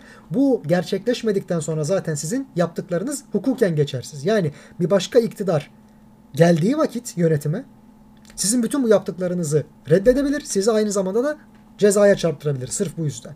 Ama bunların şartları işte kolaylaştırıldı, esnetildi, şu oldu, bu oldu. Bir de tabii ki merhum Neşet Ertaş Üstad'ın söylediği üzere hak yiyenden hak sorulamıyor şu an için. Efendim. Peki tekrarlayalım. Geçici koruma statüsünün sona ermesiyle alakalı alternatifler neler? Yani biz ne zaman diyeceğiz ki bu insanlar, bu sığınmacılar, geçici koruma altındakiler bizim ülkemizden gönderilmeli? Bunun hukuki altyapısı, ön koşulları gerçekleşti. Bir, kendi ülkesine gönderilebilir. Suriye'ye. İki, üçüncü bir ülkeye yerleştirilebilir ki bu üçüncü ülke az evvel bahsettiğim yepyeni bir formülle yeni kurulacak bir ülke olabilir. Ukrayna coğrafyasında veya Suriye-Irak coğrafyasının birleşiminde. Üçüncüsü ikamet ya da çalışma gibi yabancılık statüsüne geçiş. Ya da dördüncüsü mülteci veya diğer uluslararası koruma statülerinden bir tanesine geçiş. Ama işte bu şartlı mültecilik de veya mültecilik de burada vatandaş kabul edilmeye elverişli bir hadise değil. Onların da onlara uygulanan hukukta yabancılara uygulanan hukukla eşdeğer düzeyde. Aynı zamanda şunu unutmayalım. Sadece ve sadece işte bu Y U K K'nın iki bin on üçteki kabulünden veya yönetmeliğin iki bin on ikideki kabulünden, iki bin on dörtteki tadilinden vesaire ibaret değil bu iş. Geçici birinci birebir maddesinde şöyle söyleniyor. yirmi sekiz Nisan iki bin on bir tarihinden itibaren bu sıfatla buraya gelmiş olan insanlar, yani Suriye İç Savaşı'nın çıktığı günden itibaren gelen herkese uygulanıyor. Efendim, muhtemelen haklarında bireysel olarak uluslararası statü belirleme işlemlerinin yapılamaması ve şu an için gerekli sürenin geçmemiş olması sebeplerinden ötürü buraya geçici korumayla gelmiş insanlara henüz tamamen şartlı mültecilik bahşedilmedi. Bunların her zaman direnilen bir takım yerlere gönderilme ihtimali var. Onu söyleyelim. Nasıl gönderilir hukuken, hukuk dışı, bu ayrı bir konu. Bu altyapı henüz hazır. Onu söyleyeyim. Böyle bir durum halen daha var. Dolayısıyla Türkiye'deki Suriyeliler halen daha geçici koruma altında olanlar veya geçici korumadan yararlananlar statüsü durumunda. Bu değişebilir mi? Efendim az evvel bahsettiğimiz husus son derece geçerli. Ne zaman ki büyük babalar, yani büyük devletler, düveli muazzama artı belki de Türkiye bu noktada bir anlaşmaya varır, antant kalırlar. Hukuk bunun peşinden gelir maalesef. Maalesef. Yani hukuk burada siyasetin tabiri caizse köpeği edilmiş durumda. Her duruma uygun bir kılıf olarak bulunabiliyor ve bunu icra etme, uygulatma gücünüz neyse o noktaya kadar gerçekten bunu gerçekleştirebiliyorsunuz. Ondan sonrasında siz hiçbir şey diyemiyorsunuz. Yani ben haklıyım ama bu hakkımı hiçbir şekilde karşı tarafa kabul ettiremiyorum vesaire. Ha, şimdi diğer ülkelerden gelenler, yani Suriye İç Savaşı'ndan gelmemiş olanlar, bir de üstüne kaçak gelmiş olanlar. Bunlar zaten bu kapsamda bile değil. Onlar tamamen kaçak ve görüldükleri yerde tutuklanıp sınır dışı edilmeleri icap ediyor. Yani onlar için Suriye İç Savaşı'nın bitmesi şusu busu falan beklenmiyor. Diyecekler ki şimdi ya Afganistan'daki bilmem ne savaşından kaçıp geliyorlar. İyi hoş da Afganistan bizim sınır komşumuz değil. Biz Suriyelileri sınır komşumuz olduğu için aldık. Bunlar İran'dan kasten bir şekilde geçiriliyor, kabul ediliyor. Boydan boya İran coğrafyası geçirtiliyor onlara. Pakistanlılara, Afganistanlılara ve ondan sonra bizim sınırlarımızdan içeriye giriyorlar. Şu an sınır güvenliğimizin hiç olmadığı kadar üst düzeye vardığı söyleniyor. Savunma, Milli Savunma Bakanımız tarafından, Hulusi Akar tarafından. Ben şunu merak ediyorum. Bu zamana kadar demek ki bu kadar güvenlikli, kontrollü değildi. Bunun içerisine yirmi yıllık AK Parti iktidarı da dahil. Ondan evvel zaten elek gibi olduğunu Osman Pamukoğlu Paşa'nın belgesellerinden şuradan buradan da net biliyoruz.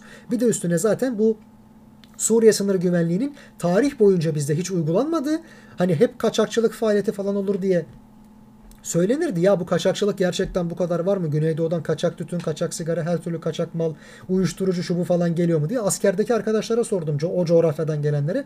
Abi kimsenin bir şey kaçırdığı falan yok çünkü kaçırmaya gerek yok. Kapılar zaten açık, kimse kimseyi kontrol etmiyor diyordu oradan gelen arkadaşlar. Yani altı yüz kişilik ekibin içerisinde bunu oradan buldum. elli kişinin neredeyse tamamı teyit etti. Yani böyle de bir aynı zamanda durum var. Kaç zamandan beridir Türkiye ile Suriye veya Irak arasında. E peki hududumuza artık şimdi yeni yeni sahip çıkabilmeye başladıysak bu kadar güzel bir şekilde. Bu noktadan itibaren bu insanların gelmesi veya geri gönderilmemesi kasti midir? Burada onları tutarak başka şeyler mi planlanıyor? İşte bunların hepsi artık her birimizin ya komplo teorisyenliğine kalmış durumda, ya da öngörüsüne diyelim. Haklı çıkarsak öngörü olur, haksız çıkarsak komplo teorisi olur çünkü. O noktadan itibaren. Ama özünde şöyle bir durum var. Biz burada sadece ve sadece Suriye İç Savaşı'ndan kaçıp gelmiş ve kayıtlı bir şekilde sığınmacı olduğu devlet tarafından bilinen resmiyete kavuşturulan kişilerden bahsediyoruz. Onların şu an geçici koruma altında olduğunu söylüyoruz. iki bin on üç tarihli ve altmış dört elli sekiz sayılı Yabancılar ve Uluslararası Koruma Kanunu (Y U K) tarafından bu geçici korumanın bitme ihtimallerinin içerisinde neler vardı onlara tekrardan değinmiş olayım ben. Geri gönderemiyoruz şu an bu noktada. Bir, kendi ülkelerine geri gönderebiliriz eğer bu savaş hali, buraya gelme sebepleri ortadan kalkarsa. İki, üçüncü bir ülkeye yerleşmelerini sağlayabiliriz. Üçüncü ülkeden kastımız dünya üzerinde şu an mevcut hiçbir ülke bunları bu şekilde kabul etmezken bizden.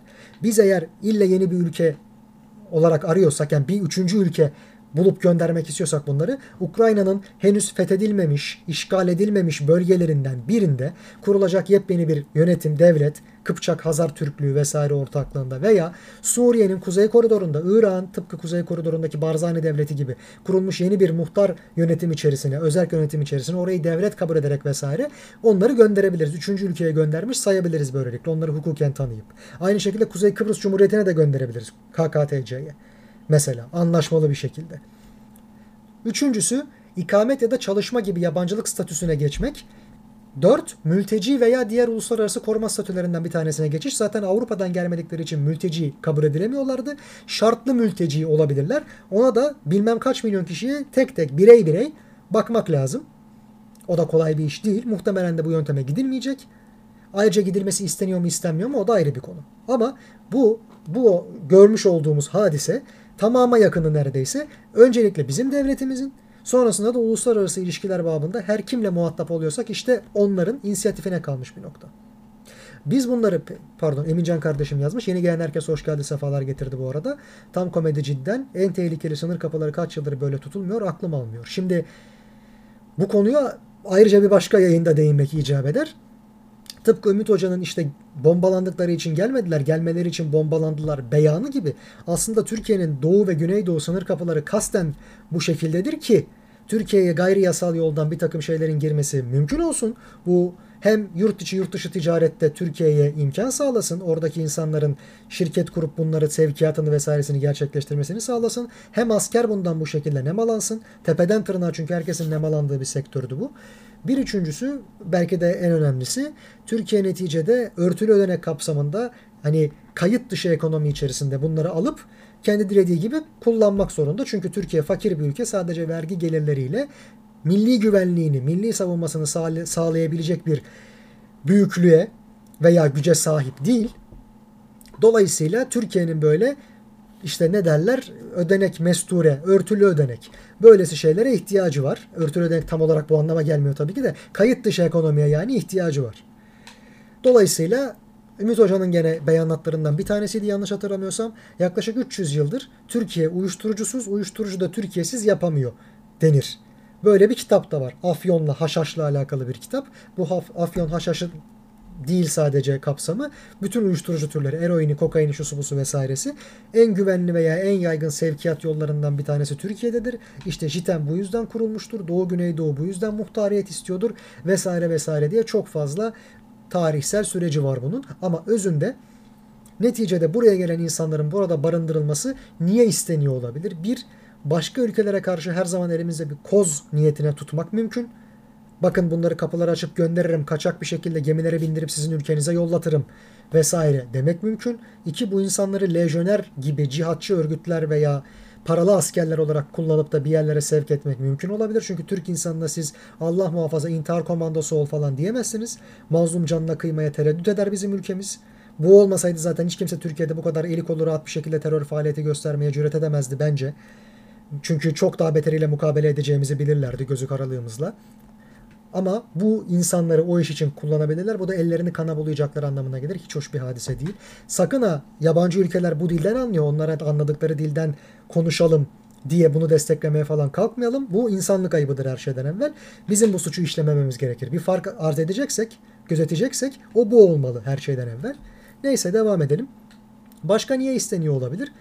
Türkiye'nin demografik yapısı gereği erkeklerinden kızlarına pek çok insan o zihniyetteki, o coğrafyadan gelen insanlarla çok daha rahat izdivaç edebilir. Bir defa. Nüfus planlamasına böyle bir katkısı var. Bu biliniyor. Benim de irtibatta olduğum pek çok insan mesela diyor ki evli olmasaydım öyle birisini alırdım. Niye? Muhafazakar yapısıyla bana daha uygun. Türk kadını veya Türk erkeği artık eskisi gibi değil. Benim standartlarıma falan uymuyor. Ben kendi zihniyetimde, hani milletinden almayan illetinden ödür diye bir deyiş var ya, buna benzer bir şekilde en azından bunu almayı çok isterdim. Ha, gayri kanuni şekilde bunu yapanlar var mı? Kuma getirmek vesaire gibi ya da imam nikahıyla birden fazlaya çıkmak gibi nikah sayısında. Bunu zaten çoktandır Güneydoğu'da yaşayan tüccarların pek çoğu aslında Hatay'ı, Kilis'i, Diyarbakır'ı, ne bileyim Mardin'i, Şırnağı, bunların pek çoğu zaten Suriye sınırına geçtikten sonra orada kendine, kaba tabirle söylüyorum, bir metres tutmuş. Orada ikinci evini kurmuş. Onları barındırıyor, besliyor vesaire. Bunu yapıyor.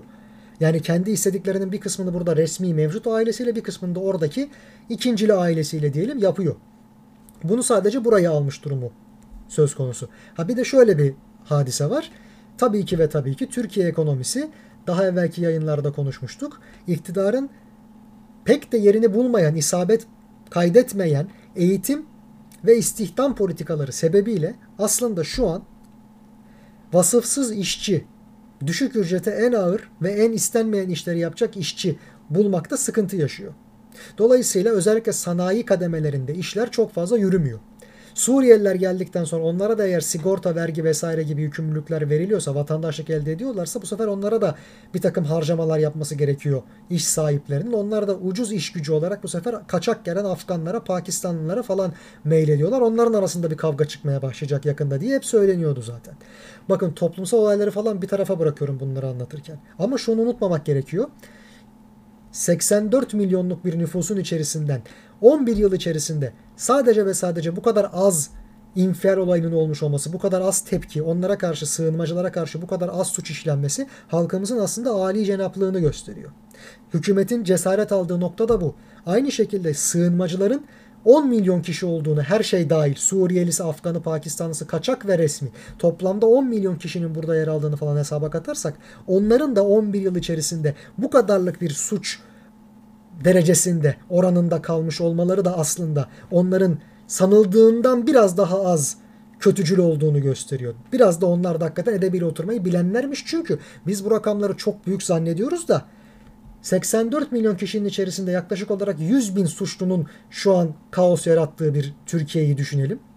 Ki normalde öyle, kabaca. Hapishanelerde bulunanlar, yeni davalar vesaire falan.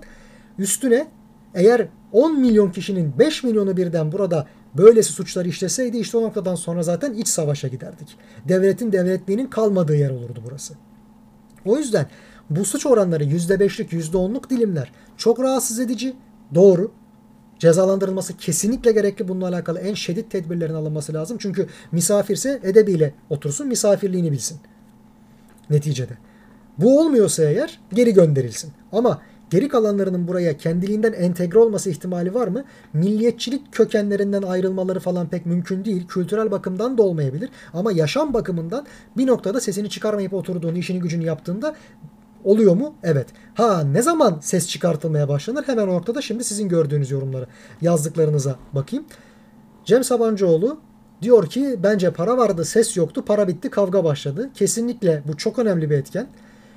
Emincan kardeşim diyor ki ben bunu her zaman diyorum üstadım, bizim en büyük suçumuz sesimizi çıkartamamamızdı. Ancak yumurta kapıya dayanınca aklımıza geldi bu durum.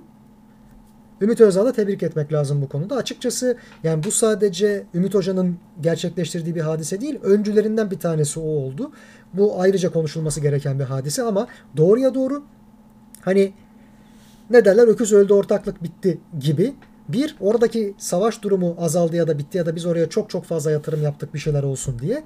En temeldeki ihtiyacımız neydi? Esed rejimi devrilsin. Orada Türkiye'ye uygun yapıda, uygun zihniyette bir yeni rejim oluşturulsun. Bir müttefik kazanalım veya bizim uydu devletimiz, vassal devletimiz gibi olsun isteniyordu. Bu olmadı.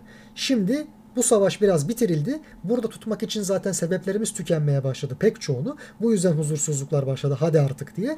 Bir de zaten gerçekten de ekonomik sıkıntı büyüdükçe insanlar her ne kadar o işlere Türk halkı tenezzül etmese de çoğunlukla ihtiyaç sahibi noktasına geldi. Gidin biz çalışalım bu işlerde demeye başladılar. Şimdi hükümetin, son olarak bunu söyleyeyim, konuşmayı bitireyim. Hükümetin bu politikası içerisindeki yanlışlardan bir tanesi şuydu.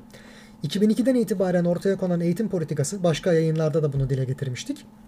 Şunu söylüyordu. Ey aileler, eskisi gibi olmasın, çocuklarınızın pek çoğu başkalarının ağız kokusunu çekmesinler para kazanmak için. Her birini mümkün mertebe üniversiteli yapmaya çalışalım. Her biri beyaz yakalı olarak hayatına bir sıfır önde başlayıp öyle devam etsin. Bedensel değil, zihinsel emeğiyle para kazansın. Ve şartları hep daha ehven olsun. Bunu söylüyordu. Bunu söylemek için ne yapma? Aileler de diyorlardı ki ya ben çektim, evladım çekmesin. Gitsin en kaliteli yerlerde eğitimi alsın. Üniversitelerin sayısı artıyorsa oh ne güzel, ben çocuğumu oraya yollayayım. Hayata bir sıfır önce başlasın. Şimdi bunu sağlamak için yapmanız gereken bir takım yan tedbirler veya mekanizmalar var. Birincisi şu. Siz üniversitelerin sayısını arttırdınız ama kalitesini arttırmadınız. Mezunları ya bir işe yaramıyor ya da üniversite mezunu olmak eskisi kadar rağbet görmüyor. Çünkü artık çok sayıda var. Kıymetlenen şey ne oldu? Yüksek lisansını yapan, doktorasını yapan, artık o da yetmiyor. Artık ikinci doktorasını veya ikinci yüksek lisansını yapan, başka bir fakülte daha bitiren. Bunlara doğru geldi iş. İkincisi, daha da önemlisi açıkçası, siz bu insanlara gerçekten bu vaat ettiğiniz üniversite mezuniyeti sonrasında müthiş iş imkanları yarattınız mı? Hayır. Özel sektörün istihdamını genişletebilmesi adına gerekli vergi imtiyazlarını veya destekleri, tedbirleri uygulamadınız. Teşvikleri de uygulamadınız. Onları tam tersine sıkıntıya soktunuz. Dolayısıyla ne oldu? Bir, zaten nüfusun yeni yetişen gençleri iş beğenmesinler diye daha iyi işlerde çalışsınlar. Artık onlar iş beğensin. İş onları beğenmeye çalışmasın. Onlar işvereni ve işçiyi, çok pardon, iş yerini beğensinler, mesleği beğensinler de çalışsınlar. Yani seçme hakkı, seçme imkanı artık işverende değil, işçi de olsun. Bunu istiyordunuz. Şöyle toparlayalım tekrardan. Diyordunuz ki kapı kapı dolaşmak zorunda kalmayalım. Onlar bizim kapımıza gelsinler. Niye? Benim çocuğum üniversite mezunu. Artık gidip de burada iş var mı, burada iş var mı diye dolaşmasın. Kıymetlendi. Kıymetlendiği zaman millet onun ayağına gelecek, iş sahipleri. Diyecekler ki sen bizde çalışmak ister misin? Bunu istiyorlardı. Çocukların da bu hayalle yetiştirdiler. Belki ağır iş yaptırmadılar. Sonra ne oldu? Böyle bir ortam yok mezun olunca. Ha sen ne biliyorsun da bunu hak ediyorsun, o başka bir konu. Yani üniversitede aldığın eğitim ne kadar kaliteli ki sen böylesi şartlara, böylesi maaşlara hak kazandığını düşünüyorsun.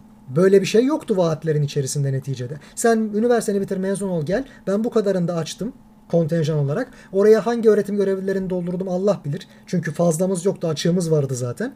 Nitelikli midir, değil midir? Sen bir şey öğreniyor musun? Bu öğrendiklerini hayatta bir şey yapıyor musun? Bunların hepsi o zaman için sıkıntılı hadiselerdi. Bu zamanda da sıkıntı hadiseler ama bir ümit insanlar gönderdiler. Sonra çocuklar ortada kaldı.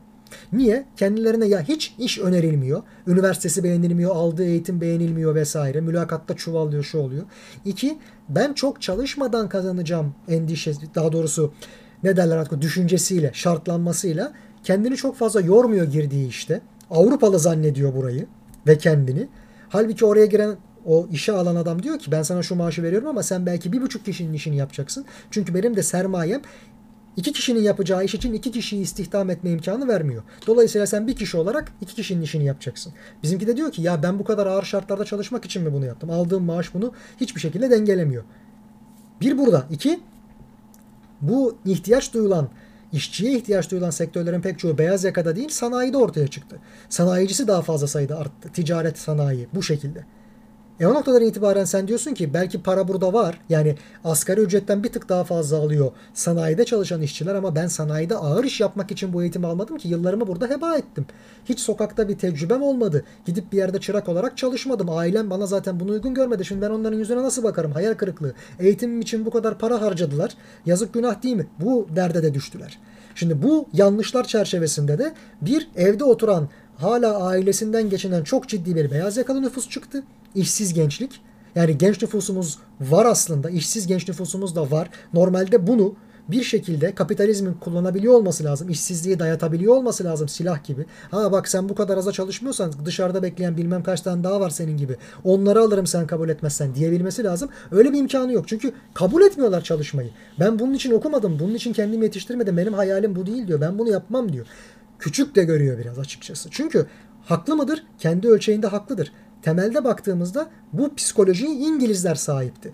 Avrupa Birliği içerisinde daha sonradan giren Bulgar, Polonyalı vesaire vatandaşları alıp Schengen haricinde bir vizeyle kendi ülkelerinde oturma izni verdiler. Onlara ne yaptırdılar? Vasıfsız işleri, ayak işlerini. Dediler ki biz İngilizler olarak yüksek işlere layığız. Daha beyinsel fonksiyonları kullandığımız beyaz yakalılık ve üstü. Aşağı işleri de birinin yapması lazım. Çöpçülük, garsonluk, işçilik vesaire. Onları da buradan gelen Bulgarlara, Polonyalılara, ne bileyim Çekoslovaklara falan yaptırırız. Onlar da onu yapsın. Yani üst millet, alt millet. Üstün millet, üstün ırk, belki kötü tabirle. Alt ırk.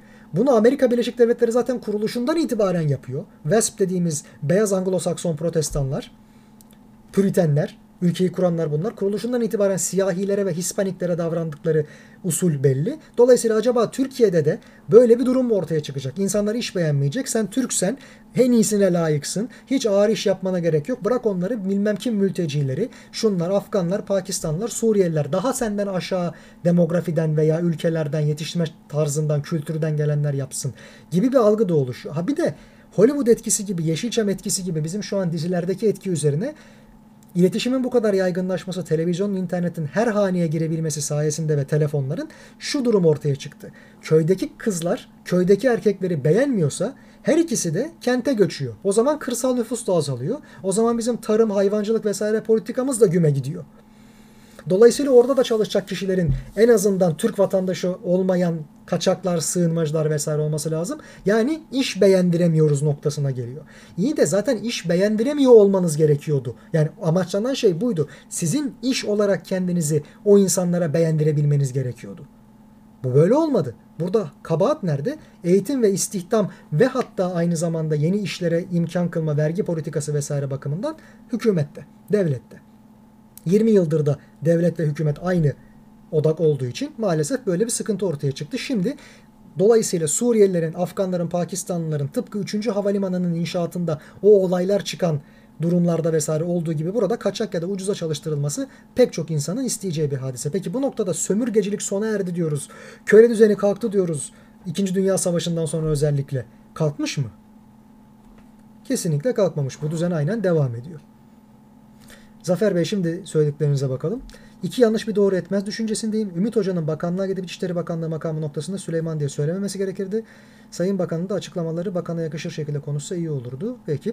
Bu konuya katılıyorum ancak Ümit Özdağ'ın bu dili kullanmasının sebebinin tamamıyla kabadayı seven sağ kesimi arkasına almak içindi. Sonuçta insanlarımız mafya ve babaların konuştuğu dili seviyor. Yeni gelen herkese hoş geldi, sefalar getirdi bu arada. Doğruyu söylemek başka bir şeydir. Doğru yanlış için kullanmak başka bir şeydir. Valla ben açıkçası o kadar emin değilim bu söylemlerden. Şundan ötürü. Birincisi, bu açıklama yapıldıktan sonra, bu konu burada kapandı bu arada az evvel söylediğimiz. Suriyelilerin Türkiye'deki hukuki statüsü nedir? Sığınmacıların en azından statüsü nedir? Yasal kayıtlı olanlar ayrı, kaçak olanlar ayrı. Bunların pek çoğu işte geçici korumaya sahip. Bu geçici koruma ne zaman biter? Yeni bir ülke oluşturulacaksa eğer, çünkü üçüncü bir ülkeye gönderilme ihtimalleri de geçici korumanın kaldırılması için çok güzel bir fırsat, bir alternatif. Dört alternatif vardı, tekrar sayıyorum. Kendi ülkelerine geri gönderebiliriz. Üçüncü bir ülkeye yerleşmelerini sağlayabiliriz. Bunu kabul edecek bir üçüncü ülke yoksa hali hazırda iki tane yerde yenisini yaratmak mümkün olabilir. Biri Ukrayna'da henüz işgal edilmemiş yerlerde Hazar Türklerinin bilhassa ve Kıpçak Türklerinin bir şekilde orada ortaklaşa yöneteceği Kuman Kıpçakların bir yeni muhtar hükümet kurulabilir. Oraya anlaşmalı şekilde gönderebilirsiniz. Bir de ikincisi Suriye'nin kuzeyinde ve Kuzey Irak'ta oluşan yepyeni muhtar hükümetler var. Onları ayrı bir ülke olarak birleştirip kabul edip oraya gönderebilirsiniz. Bu olabilir. İkamet ya da çalışma gibi yabancılık statüsüne geçiş, yani buraya gelen işte bakıcılar, şunlar bunlar vesaire var ya, Türkmenistan coğrafyası, Turan coğrafyasından, onlar gibi olabilir. Bunlara izinli, kayıtlı bir şeyler yapılabilir. Bir de tabii ki mülteci ya da uluslararası hukuk koruma statülerinden bir başkasına geçiş. Nedir onlar işte? Şartlı mülteci, mülteci vesaire vesaire, bunlar olabilir demiştik. Bunları bitirmiştik. Şimdi gelelim diğer tarafa. Herhangi bir partinin başkanı, milletvekili olsa vesaire bile böylesi bir durumda böylesi bir açıklama yaptıktan sonra emrinde kolluk kuvveti bulunan İçişleri Bakanı nasıl oldu da gece vakti veya bu açıklama yapıldıktan hemen sonra Sayın Özdağ ve bu, burada emeği geçen kim varsa şurekasını gözaltına almadı. Gözaltına alması şöyle olur aynı zamanda. Derler ki sen atıyorum ki yarın şu şu saatte demiştin, yarın o saat geçene dek biz seni burada bir misafir edelim. Dur bakalım hayırdır. Çünkü milletvekilinin bir bakanla böyle atışması başka türlü bir hadisedir. Açıkça bir tehdit içerebilecek türden bir söylem olması, kapının önüne gel bak neler olacak vesaire demesi başka türlü bir şeydir. Bunların her ikisi de İçişleri Bakanlığı tarafından bir şekilde bu söylediğim tedbirle geçiştirilebilecek bir hadiseydi. Önlemi böyle alınabilirdi. Önlem bu alınmadı. Ne yapıldı? Başka illerden oraya özel harekat mı, çevik kuvvet mi ne, başka takviye kuvvetler getirildi. Tek başıma geleceğim diyen bir insana karşı ha bu sözünde durmaz vesaire veya onunla beraber bir halk kitlesi de destek bulur gelir vesaire diye. Oraya gidip ısrarcı olmadı. Baktı, alamayız dediler. Peki dedi, geri döndü. Elinde milletvekili kimliği var, bunu kullanmadı. Her yere giriş hakkı var milletvekili kimliğiyle. Normalde başka türlü bir sebep olması lazım. Geçerli bir sebebin ki orada polis korumaları bunu yapsın. Ha, diyor ki benim öğrencim aslında bunların pek çoğu zaten. Öğrencileri ise bile kendilerini açık etmediler. Ama şimdi diyorlar ki onun tarafından yetiştirilen, elemanı olması şüphesi güdülen her kim varsa bakanlıklardan kovulmaya başlandı. Hangi birini kovacaksın diyor Ümit Hoca'da vesaire. Yani bunun sanıldığı gibi o oraya gitti, raconunu yaptı ve geri geldi. Diğer taraf çıkmaya korktu veya muhatap bile almadı, tenezzül bile etmedi denmesi başka bir konudur. Hakikaten danışıklı dövüş gibi yapılması da başka bir konudur. Çünkü düşünün ki Türkiye'de siz bir bakansınız, birisi hakkında bir söz söylüyorsunuz, kolluk kuvveti arkanızda. Sonrasında o kişi size cevap veriyor. Siz muhatap almam falan diyorsunuz ama siz bundan kısa bir süre evvel suç örgütü lideri olduğu bilinen birisini muhatap almışsınız resmi şekilde. Onu da cepte tutalım. Sonrasında diyorsunuz ki ya bakın arkadaşlar, ben bu kişiyle alakalı hiçbir yorumda bile bulunmak istemiyorum. Sözünü bile duymak istemiyorum vesaire. Sonra ilgili kişi çıkıp diyor ki, bu milletvekili ve parti lideri aynı zamanda. Yani mecliste grubu bulunmasa bile partisinin temsili bulunan bir milletvekili.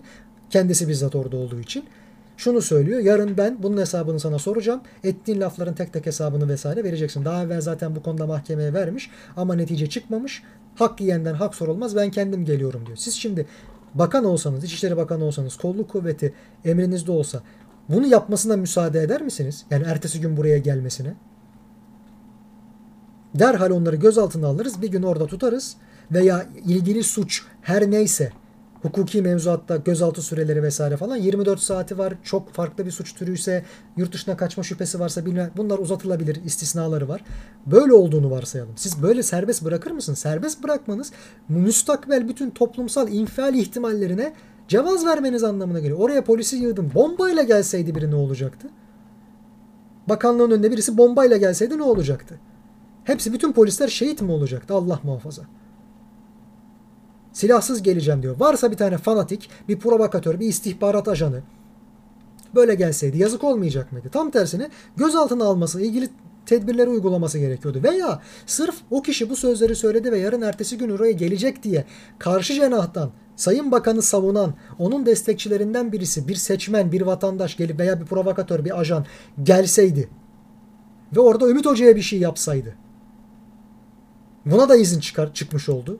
Buna da müsait bir ortam yaratılmış oldu. Ya iç savaş ortamı olur böyle bir durumda maazallah. Ve böyle bir iç savaş için farkındaysa Türk vatandaşı Türk vatandaşıyla iç savaş yaşayacak. Yani sığınmacılara falan gerek de yok. Kahramanlık başka türlü bir şey üstadım. Kahramanlık başka türlü bir hadise. Yemişiz kahramanlığını. Bu kahramanlık taslanacak bir konu değil. Yani o insanlar bunu bilmeyecek kadar istihbarat bilgisinden yoksun kişiler değil. Devlet tecrübesinden, bilgisinden yoksun kişiler değil. Bunun olabilme ihtimali vardı ve çok büyük bir sıkıntıydı bu. Orada vatandaşlar da maalesef güme gidebilirdi. Ya gezi olaylarında bile provokatörler bir şeyler yaptı diye, vatandaş yapmadı ama birkaç tane kendini bilmez provokatör, ajan bir şeyler yaptı diye halen daha darbe teşebbüsü muamelesi görüyor. Böyle bir şey darbe teşebbüsü muamelesi görmeyecek miydi? İç savaş hazırlığı muamelesi görmeyecek miydi? Siz niye gözaltı tedbirlerini uygulamazsınız? Niye sabahtan itibaren caddelere girişi çıkışı baştan başa yasaklamazsınız? Madem böyle racon konuşma, kabadayı konuşma vesaire üslubunu seviyor, buna uygun bir şekilde gelmez miydi oraya ilgili destekçiler, vatandaşlar? Ya tribün kavgalarında bile neler oluyor halen daha görüyoruz. Bu reva mı? Burada tabii ki danışıklı dövüş demiyorum ama başka türlü bir şey var. Maalesef. Bu yapılamaz. Ha üstüne bir de şu söyleniyor, ya benim istihbaratçı olma ihtimalimde bile sen bunu söylesen suç işlemiş olursun. Diğer tarafta diyor ki zaten Libya'da şehit edilen İstihbarat görevlilerimizin kimliklerinin deşifre edilmesinde bir numaralı rol, pay Ümit Özdağ'ındır. Oda T V'ye ilgili bilgileri veren kişi odur, azmettirici odur, açıklayıcı bir vesaire vesaire. Asıl başrolü oynayan kişi odur. İki tarafında birbirine karşı inanılmaz suçlamaları var. Şimdi kim kimden taraftar, kim kiminle hangi işi yapıyor, biri korkak, diğeri bilmem ne oldu. Ben de şunu beklerdim Ümit Hoca'dan. Madem öyle gitti, seni almadılar, hemen geri dönmek için mi gittiniz oraya? Bu kadar sinirle, hınçla gidiyorsunuz çünkü. Yani bu bir namus davası, kişisel dava haline gelmiş. Ve diyorsunuz ki bu biz ikimizden biri ölene kadar sürecek.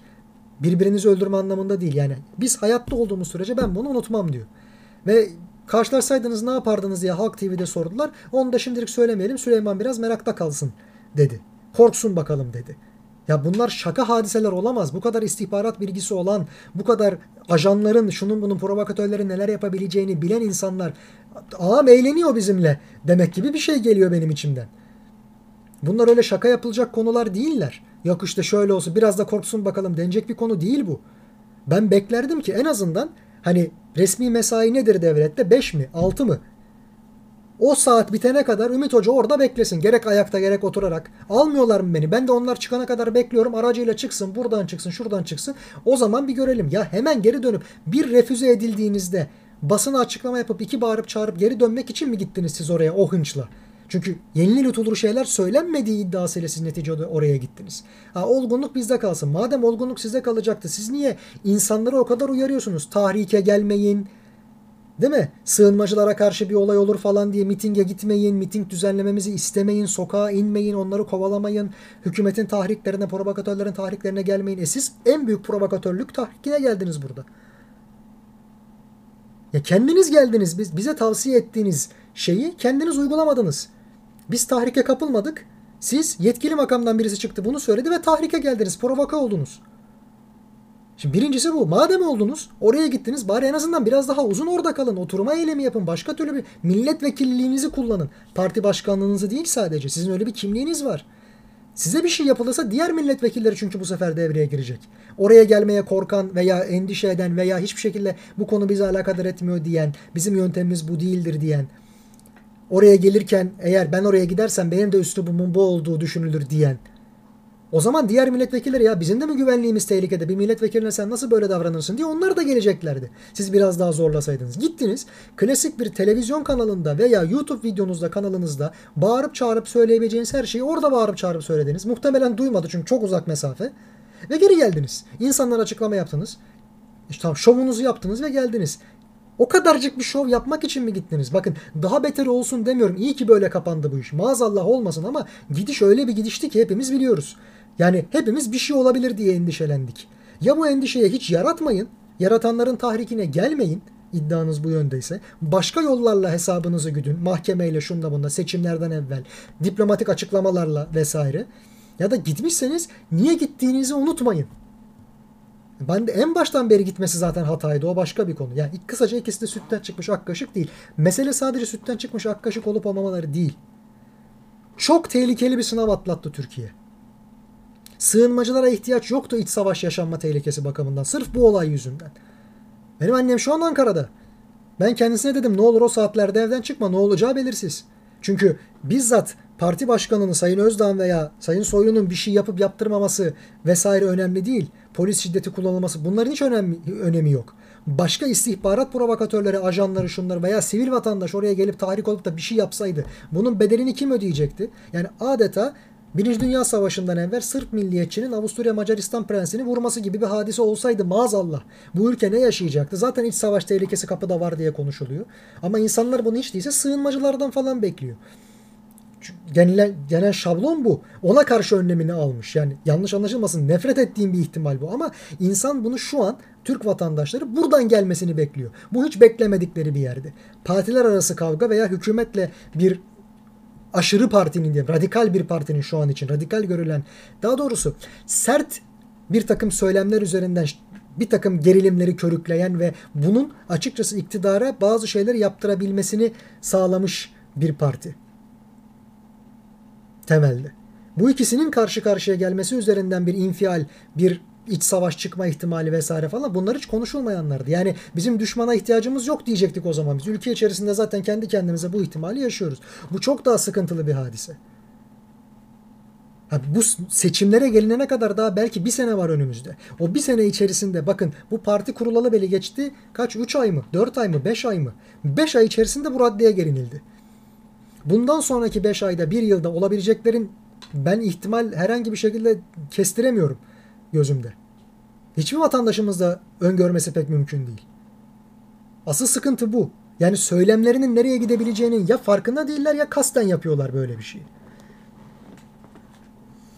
İktidarın saldırganlığını da anlamış değilim. İnsan düşününce gerçekten ülke olarak çok büyük tehlike atlatmışız. Evet. Hepimiz endişeliydik. Ya kimisi diyor ki ya Ümit Hoca sadece şov yapan bir insandır. Hiç öyle bağırıp çağırmaktan başka bir icraatını göremeyiz. Zaten herhangi bir şey olması mümkün değildi. E karşı taraf da bir şey yapsaydı. Ya Sayın Soylu için de mi aynı şeyi söyleyeceğiz? Sadece bir balondan ibaretmiş, şov yapmış vesaire, söylemiş söylemiş kaçmış diye. Bir kurşunluk şey var ya, maalesef mesafesi var. En ufak bir isyan yumruğuna, bir tetiğe bakıyor maalesef toplum. O kadar gergin, o kadar ayrışmış durumda. Yani ürkülen ve uğruna tedbir alınan bir taraf var. Sığınmacılarla alakalı. Yani Ümit Hoca diyor ki bizi sağcı solcu diye bölemediler. O kadar da güzel bölmüşlerdi ki. Yani bu neticede seksen darbesinden sonra durdu. Sol kayboldu. Sağ bilmem ne oldu vesaire. Alevi Sünni diye bölemediler. Hala bölebilme ihtimalleri var bu arada. Bu iş bitmiş değil maalesef. Türk Kürt diye bölemediler. Daha nasıl bölecekler acaba? Yani hani bu Türk Kürt ayrımı içerisinde daha nasıl bölebilirler acaba? O da ayrı bir konu. Ama diyorlar ki sığınmacılar ve Türk vatandaşları olarak bölebilirler. Ya az kalsın sizin bu atışmanız yüzünden vatandaş itidalli davranmasaydı veya istihbarat iyi çalışmasaydı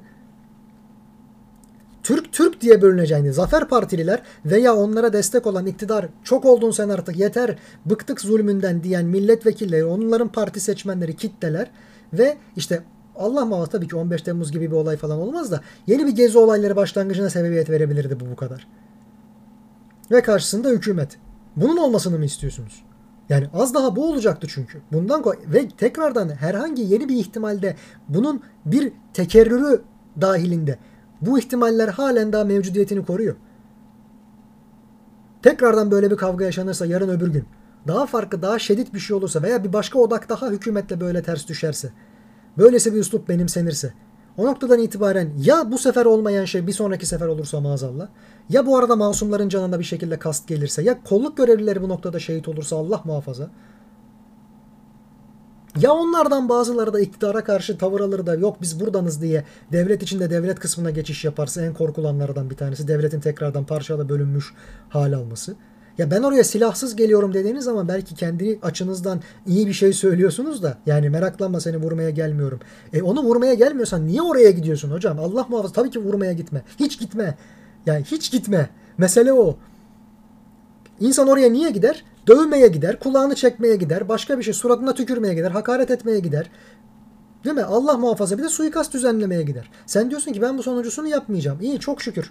Büyük bir başarı. Marifet iyi ettin. Tebrikler. Sen bunu böyle söyleyince ben oraya silahsız geleceğim. Sanki oraya silahlı gelme ihtimalin var da sen Türkiye Cumhuriyeti'nin bir bakanını silahla tehdit ediyorsun. Yani iş o raddeye geldi açısından bakıldığı vakit o zaman herkes silahla dolaşmaya başlar zaten.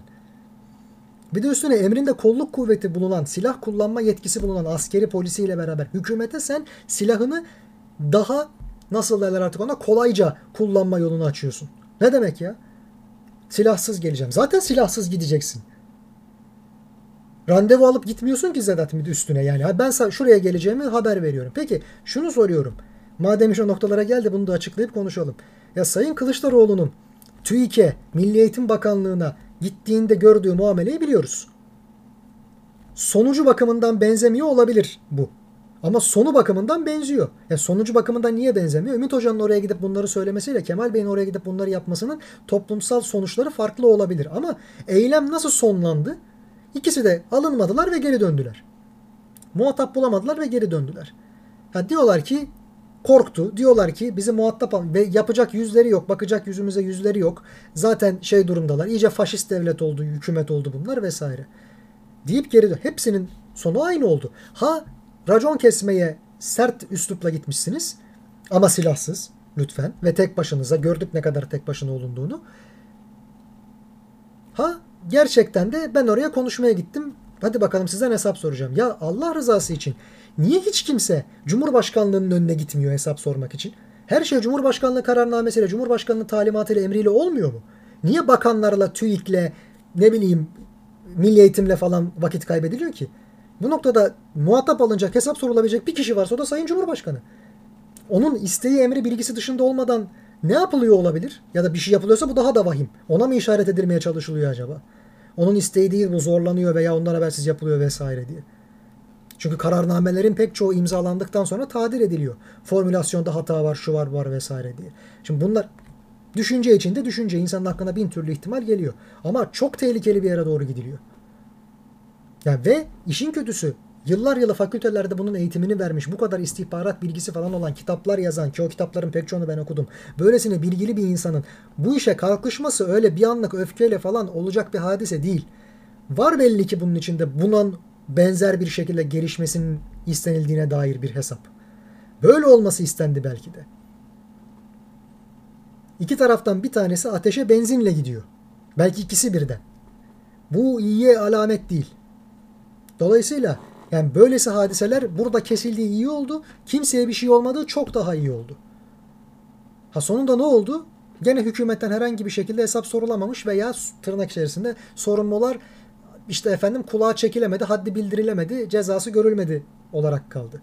Bu mu? Bu yapılacaksa biz niye seçim yapıyoruz? Ne gerek var?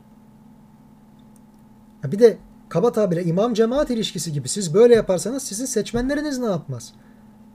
Böyle mi örnek olmak lazımdı? Neyse. Tekerrüründen inşallah Allah bu ülkeyi korur. Daha da bir daha böyle şeyler konuşmak durumunda kalmayız diye umut ediyorum efendim. Sizin söyleyecek veya soracak başka bir şeyiniz yoksa ben konuları, bugünkü yayını böyle noktalamış olayım. Bakıyorum yazılara.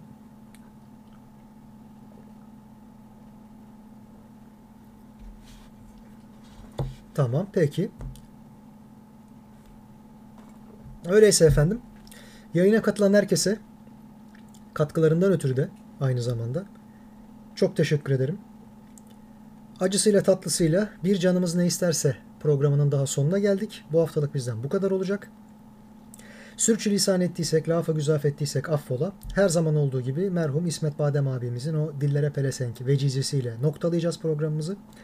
Dudaklarınızdan tebessüm, kalbinizden her neyi seviyorsanız işte onun sevgisi eksik olmasın. Şen kalın, esen kalın. Tekrardan görüşünceye dek hoşça kalın.